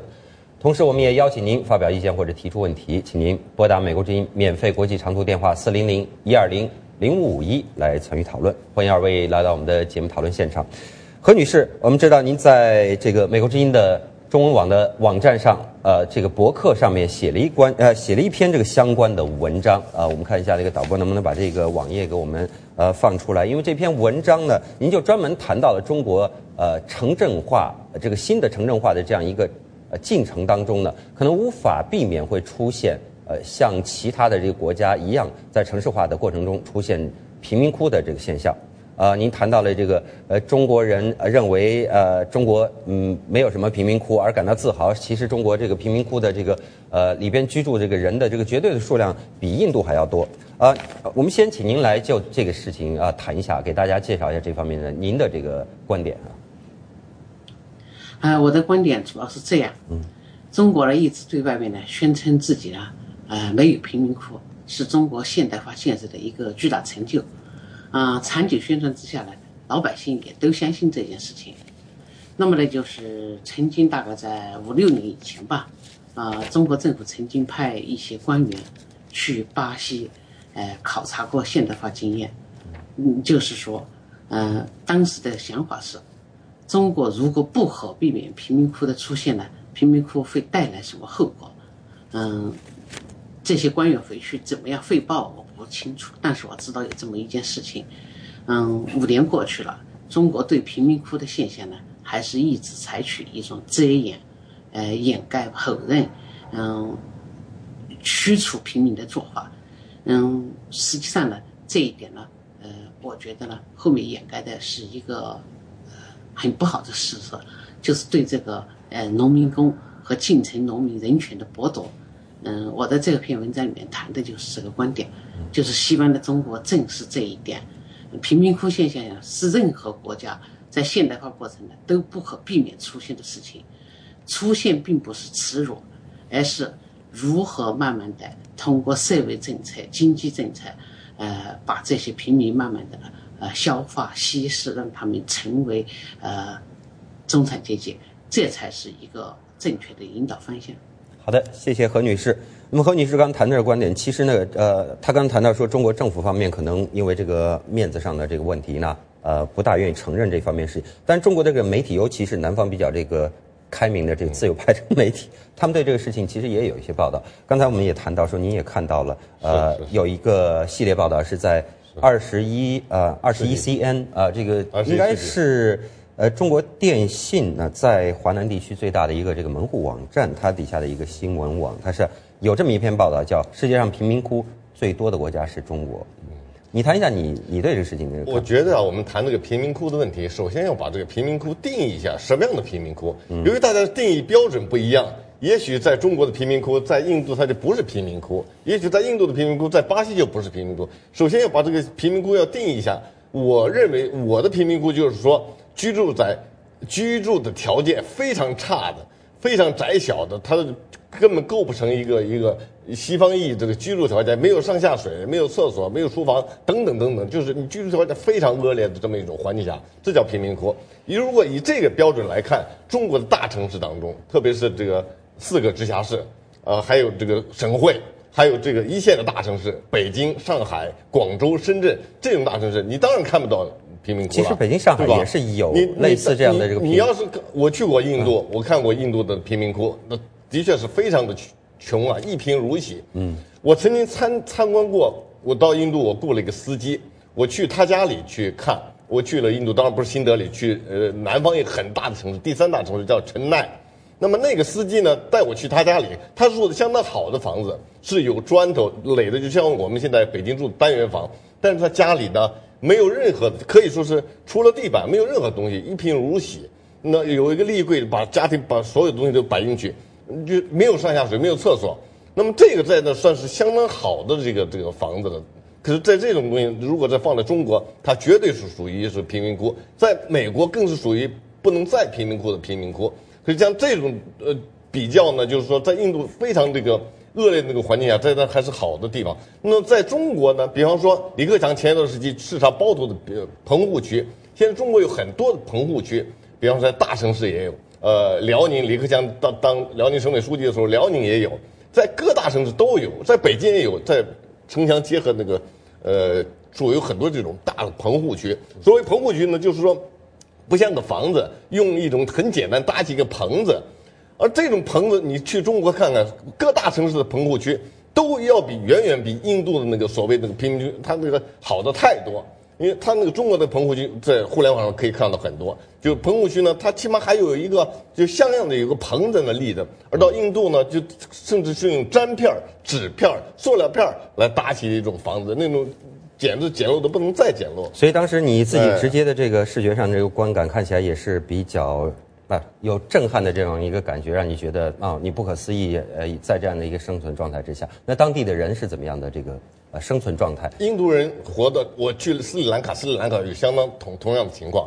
那么他们活得非常这个自然，他们认为好像就天地就是这么一个这个。如果我们直观的比较的话，那么印度的贫民窟的确比中国的贫民窟要差很多。嗯，但是但是印度老百姓活得很自然。我觉得有一个很大的标准就是说。当地老百姓觉得他们有自由、有权利。说到中国和印度这种比较，现在中国好多这个学者、专专家都认为啊，我们中国没有贫民窟，比印度的强多了。但是他们忽视了一个根本的一个前提和条件，就是说印度是可以人口是可以自由迁徙的，老百姓想从 A 城搬到 B 城，他就去了。而中国你把这个卡的死死的。你所以你现在呢？中国有两千两亿五千万到六千万的农民工，这些农民工按照西方的标准，绝住的绝对是贫民窟。可是呢，因为他们到了城里呢，他们没有办法，城里哪有给他们分房子？他们只好住到那这种棚户区去。嗯，按照中国的这个棚户区。和这个印度的棚户区相比呢，没没有没办法比的。是的，呃呃，就是关于如何这个对待所谓这个贫民窟的这个事情呢，呃，确实有啊可以比较的地方啊。我大概很快谈一下，我个人在巴西去旅游的时候，在这个里约热内卢看到当地的这个贫民窟的这种观感。当时呢，我有机会去看了一个这个贫民窟，这个贫民窟呢。呃，其实进去了以后，观感就像中国的这个违法搭建的一个建筑的这样的一个情况是一样的。当地的住在那个贫民窟里的这个人的这个生存状态，也像你说的，其实他们是蛮乐观的，只是他们这个呃在集水啊这些方面不像其他的这个规规划的地区啊这么的规范。当时呃正逢这个警匪之间正在呃 这种火拼的这样一个阶段，当时呢政府的呃这个军力呢，当时把呃。这些贫民窟里边，主要是这个毒贩呢，这个势力从这贫民窟里边推到了呃，这个他们基本上到了这个郊区最边缘的地带了。其实呢，政府当时清理贫民窟的这个目的是在于要维持那个地方的这个治安和秩序，要拔除这个毒贩的这样一个毒瘤呃这样一个事情。因为呃，里约里约热内卢要面临要开奥运会和世界杯的这样一个事情，但是并没有说要把这个贫民窟要拆掉。呃，我们看到。就是刚才谈到这个二十一世纪网上这个链接的一个报道，就谈到二零呃，应该是二零一一年的时候，五月九号，在中国的浙江义乌啊，所谓当时最大的这个中国的这个棚户区呢，被当地的政府一把火烧掉的这样一个事情。我们可以看到，这个当地的这个政府为了这个城市的面子而呃，怎么样对待这个当地居住这些呃从外地来的这些民工。和这个呃社会最底层的人，嗯，那么就这方面这个事情呢，我们请何女士您再来多谈一下，谢谢。喂，何女士，您能听见我吗？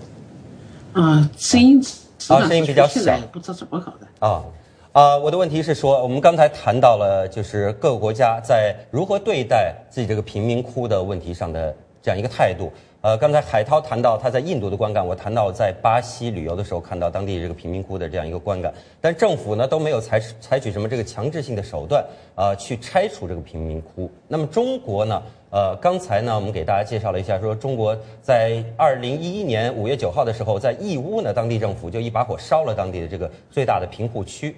啊，您谈一下这个中国，您刚才也提到说有这个面子问题在里面，这个最根本的根源上的问题是在在哪里？啊，根源上我认为呢，中国还是缺乏尊重人权这一个基本观念。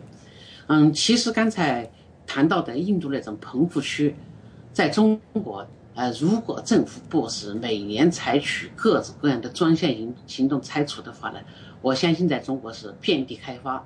我当年在深圳的时候就参加过两次，在新洲河上游拆除这个棚户区。新洲河的上游呢是水源地方啊。我到了这里去的时候，看到各地来的农民啊，当时确实呢是聚集在那里养鸡养鸭，呃，没有那个排污设备，也没有那个呃厕所，所以粪便、鸡粪、人粪啊、猪羊呃猪猪鸭粪啊，到处都是。那个下雨一冲，全冲到河里去了，那么就是造成严重的污染。当时呢，就是强制他们搬走，但这些人无处可去，就没有搬迁。结果呢，就是深圳市呢，就城管办联合工商局，还有好几个执法单位吧，就一起去，嗯，开着推土机一路铲过去，嗯，那个有时候那个棚子里面呢，呃，当然是先把人拖出来啊，嗯，我是看到了那些妇女孩子啊，满地打滚在那里去捡被他们铲的铲出来的那些脸盆、食物、被窝。嗯，看起那个情况也确实是惨不可言。然后呢，就是这些人呢，嗯，聚集到哪里去，我们也不知道。嗯，当时我在看的时候，心里是很不舒服。嗯，就呃和当时的那个负责人谈了一下，问他呢，他说确实良心不忍，但是这是任务，没有办法，要保持这个市容整洁。嗯，据我所知，在全国各地呢都有这种定期定点拆除这种棚户区的呃惯例。嗯，也就是因为这样，所以中国才没有出现印度那种呃贫民窟。至于印度那种贫民窟，刚才海涛也也谈了。嗯，其实印度宪法有一个规定，就是老百姓呢可以自由迁徙。嗯，最重要的就是一条，在那个国家的土地上呢，呃，居住了三四年以后，那么这块土地就属于这个居住者。嗯，至于搭建的是什么简易棚啊，还有也油毛毡做的棚子啊，都不管。而且和当地居民一样，享有这个就业、子女教育、医疗等各方面的教育呃平等权利啊。我觉得中国政府这一点呢是做得非常不好，剥夺了呃农民这些自由迁徙的权利。而且就算是到城里待了很多年，也不能和当地居民呢享有同等的权利。呃，包括这个今年大家争论很激烈的异地高考，都属于这些权利的一部分。嗯。好的，嗯，刚才何女士谈到这个根本问题，就是说这个政府对于这个人权的基本上缺乏尊重这样一个情况。我们来先来听一下，呃，人在中国的几位这个观众和听众，呃，他们怎么样看待这个问题的？云南的周先生，您好。呃，你呃，你好，你好，呃，这个民主社会呢，这个这个，呃，城市化其实就是叫什么经济规律嘛，反正。呃，有像有有有有经济有钱可赚的地方流动，呃，中国呢推动这个城镇化呢是政府主导，政府主导呢就免不了采取强制措施，呃，在城城市里面这种强拆的现象很多了，这就不用说了。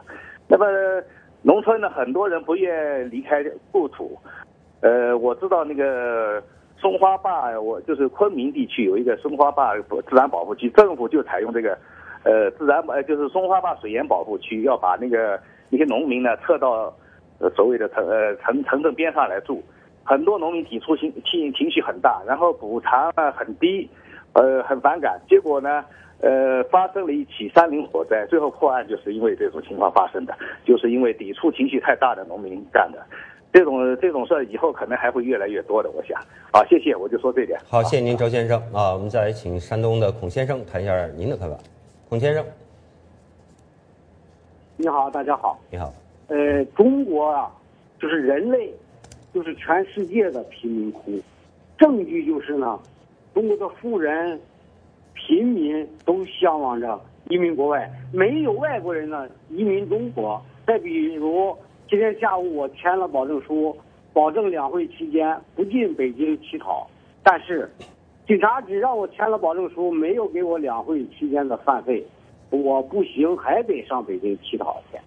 谢谢，再见。谢谢您，孔先生。我们再来听一下北京王先生的看法。王先生，您好。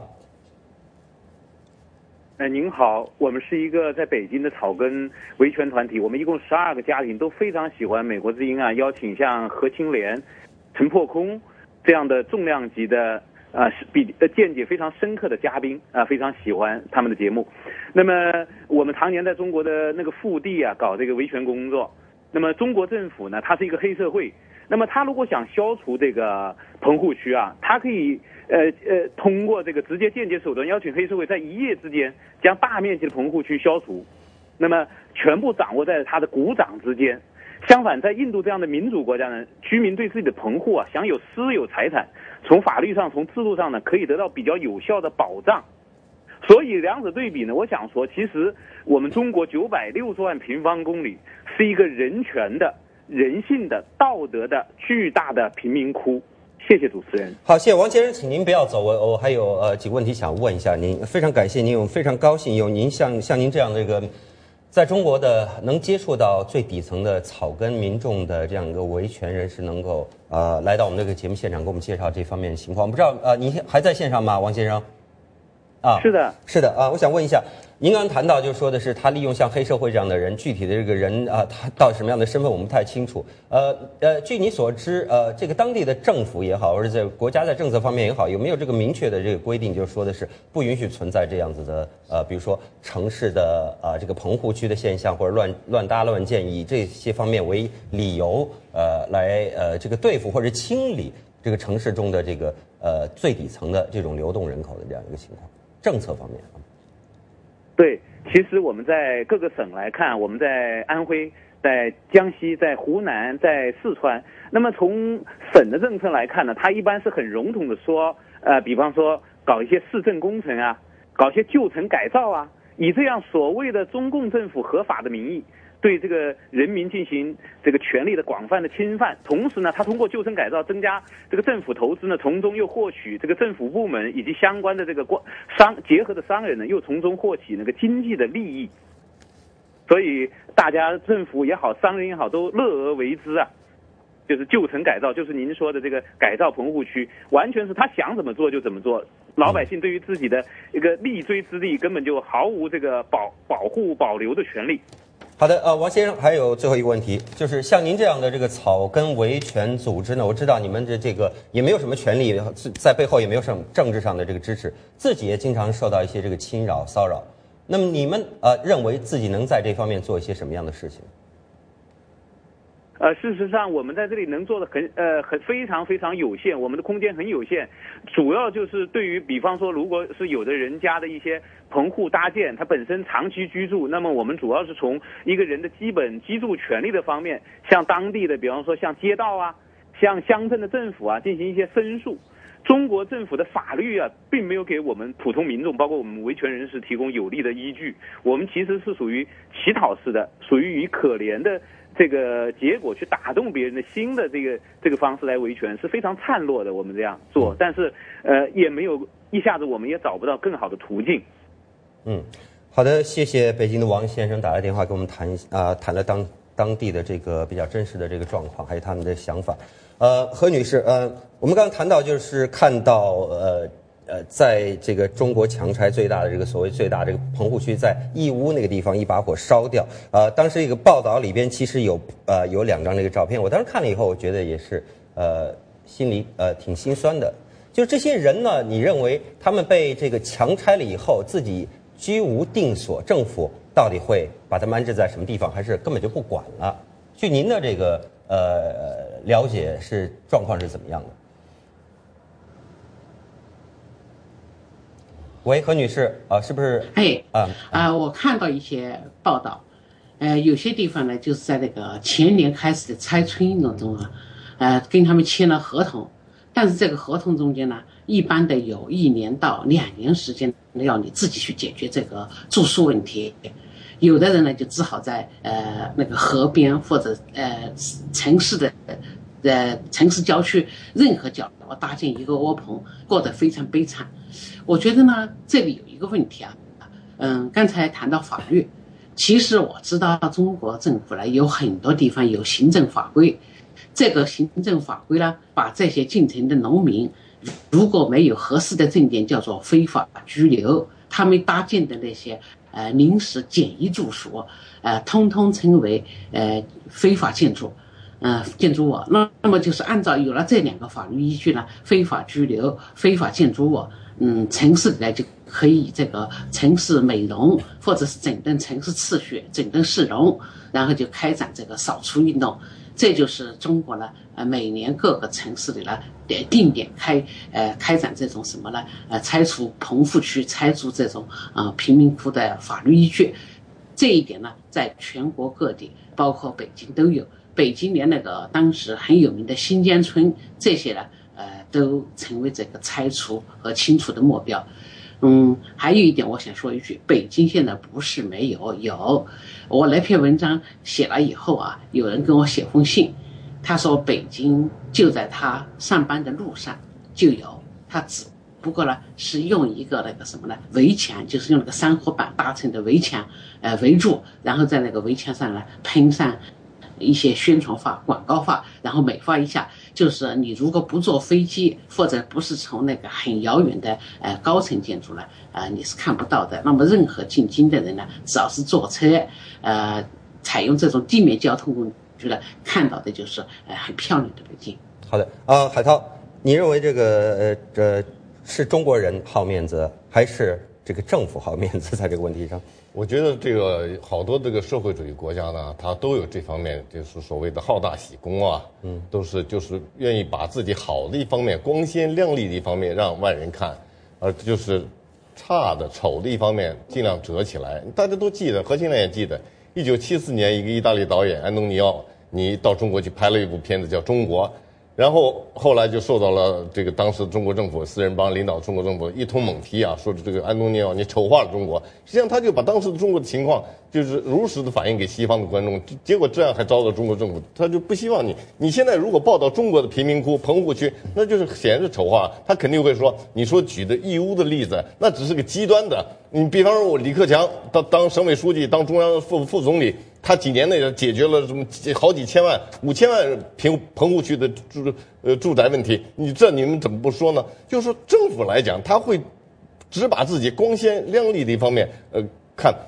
他实际上，我想这个问题呢，就中国和美国的贫民窟，美国也有很多贫民窟，我们都知道，比方大城市，芝加哥、纽约、呃洛杉矶，呃甚至华盛顿，对，都有在城市的中心地带，都有很多贫民都有很多的贫民窟。对，但是我觉得，如果拿中国的贫民窟和印度的贫民窟比也好，和美国的贫民窟比也好，它没有很多的相比性，就是说。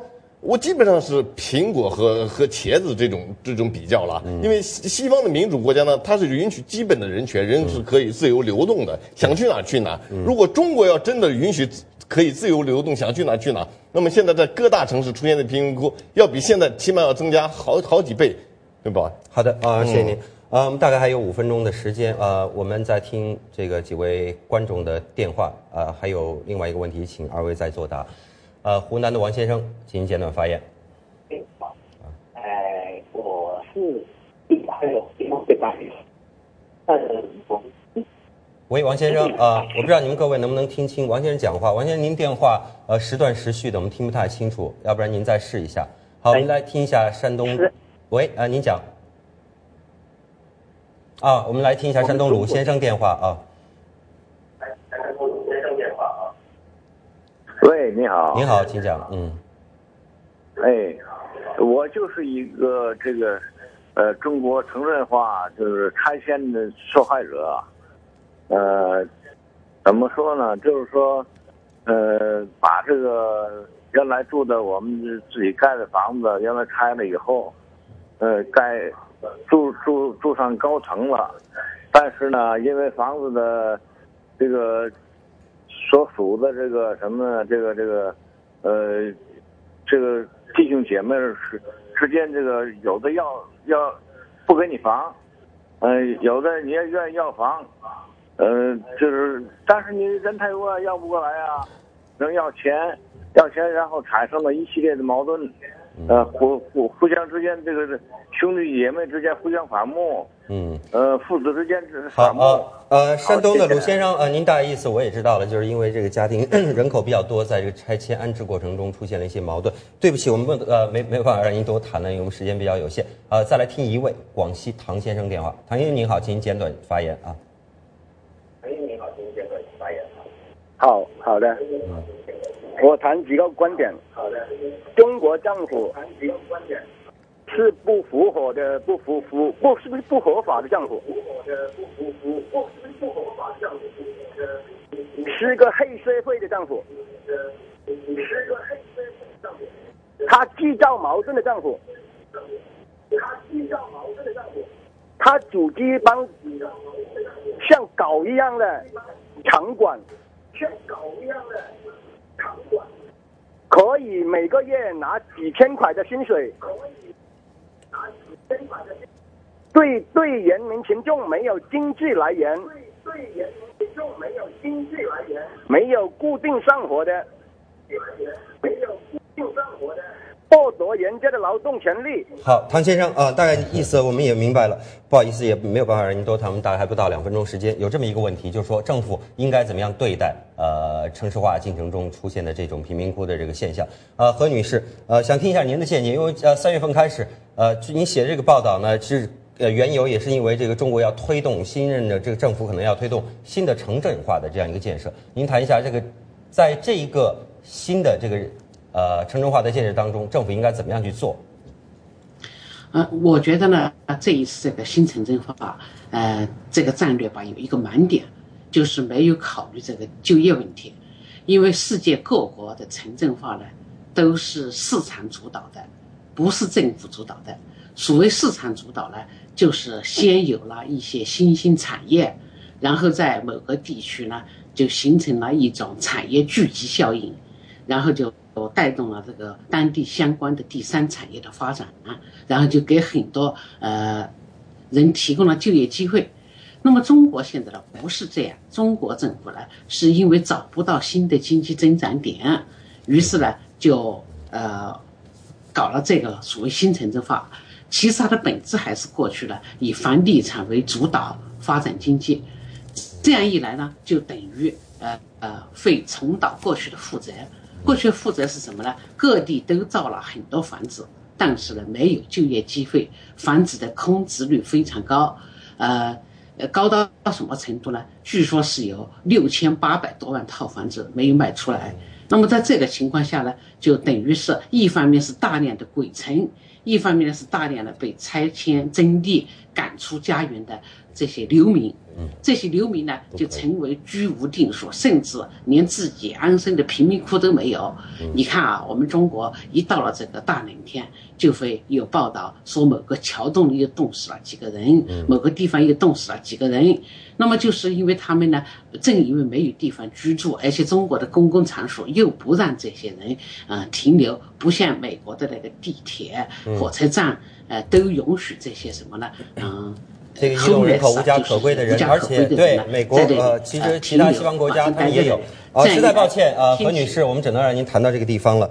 呃，因为这个讨论时间就到这里结束了啊，非常的感谢何金莲女士还有海涛来到我们这个节目现场。本来想请海涛再补充两句，不，非常抱歉没有时间，时间有限了。以后有机会我们再就这个相关的话题继续讨论。同时呢，也感谢各位观众还听众参与我们的节目。不过呢，要强调的一点是。讨论中，各位发表的都是个人的观点，并不一定代表美国之音和 VOA 卫视。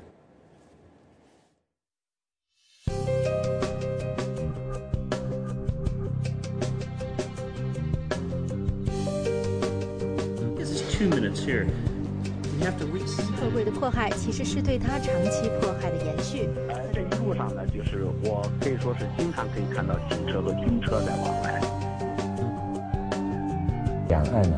这个八年冰封，现在溶解只是小看而已。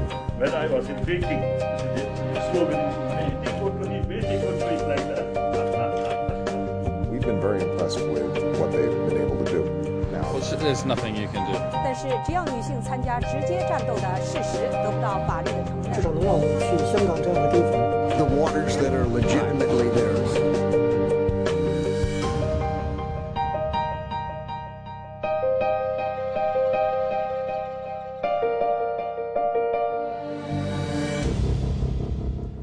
好，这里是 VOA 卫视，欢迎您继续收看。不过，这个今天的节目已经到了尾声了。在今天节目结束之之前呢，我们一起来轻松的学习几句流行美语。So Mike is looking for a roommate. All right. So I have three applicants for today. Uh-huh. And the first one's going to be here any second. So Okay. give you all. Okay. Let's go over my requirements, okay? Mhm. First, pays their rent on time. Second, they're clean. Mm-hmm. Third, not a moocher.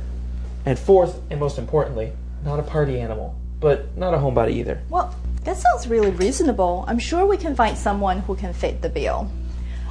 Actually, let's develop a code word. Um, if I say teacup, that Mhm. means the applicant is completely wrong for you and you should pass. Okay, that'll work. Yeah.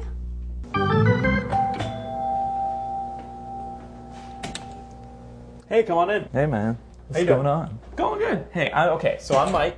I'm the guy that uh, put the ad on Craigslist. Yeah. Hey, so let me just reiterate. So rent is seven hundred dollars a month. Uh, that does include utilities.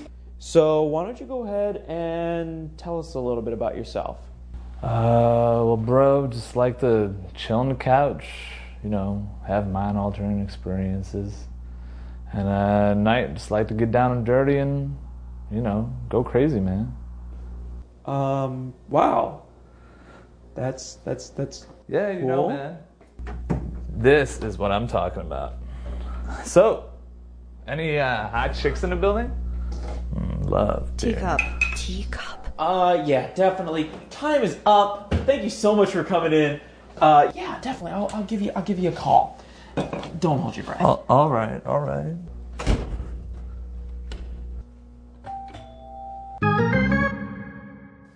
So, I'm a working professional. I don't smoke and I don't drink much.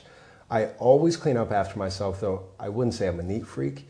And I do have a long term girlfriend, and she'll be staying here quite a bit. I left my old place because they said we were too loud. Oh. Okay. Um. Well, thanks for coming in. It was a pleasure meeting you.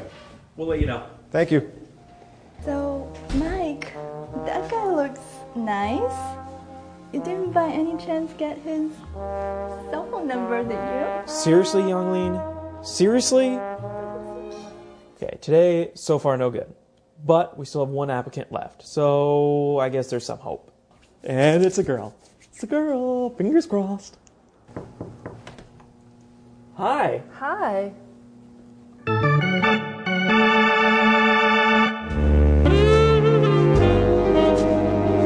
Hi. Hi. Uh, uh, why don't you sit right here?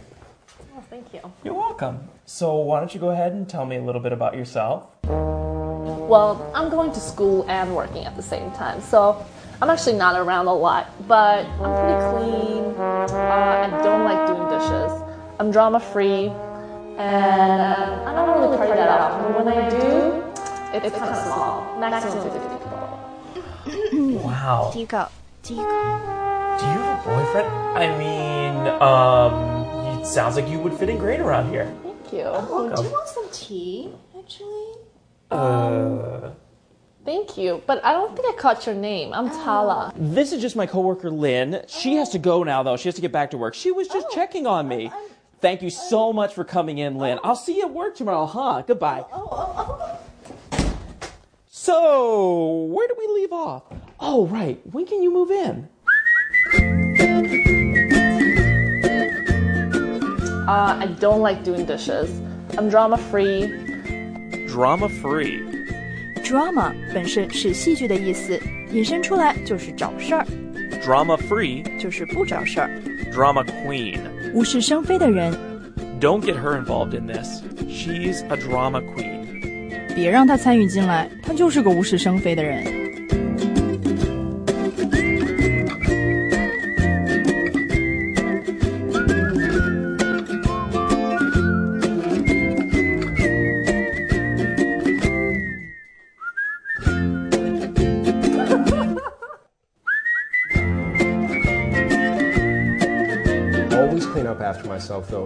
wouldn't say I'm a neat freak. A neat freak.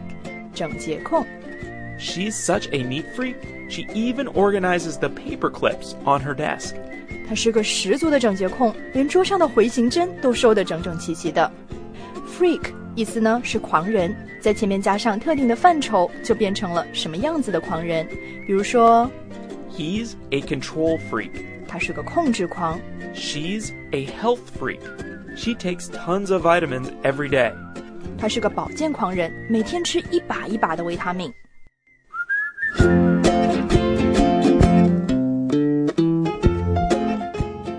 Tico. Uh, yeah, don't even worry about it. It's just a thing she has. You know what? We will let you know. Uh, yeah, don't hold your breath. Goodbye. all right, all right, bro. Don't. When I asked my professor if I would be able to get an A in the class, she told me not to hold my breath. 我问老师这次能不能拿 A，老师说你就别做梦了。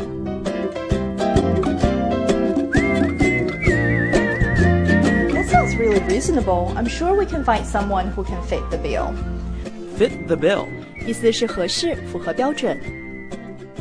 A little black dress will fit the bill for many occasions. 小黑裙在很多场合都很合适。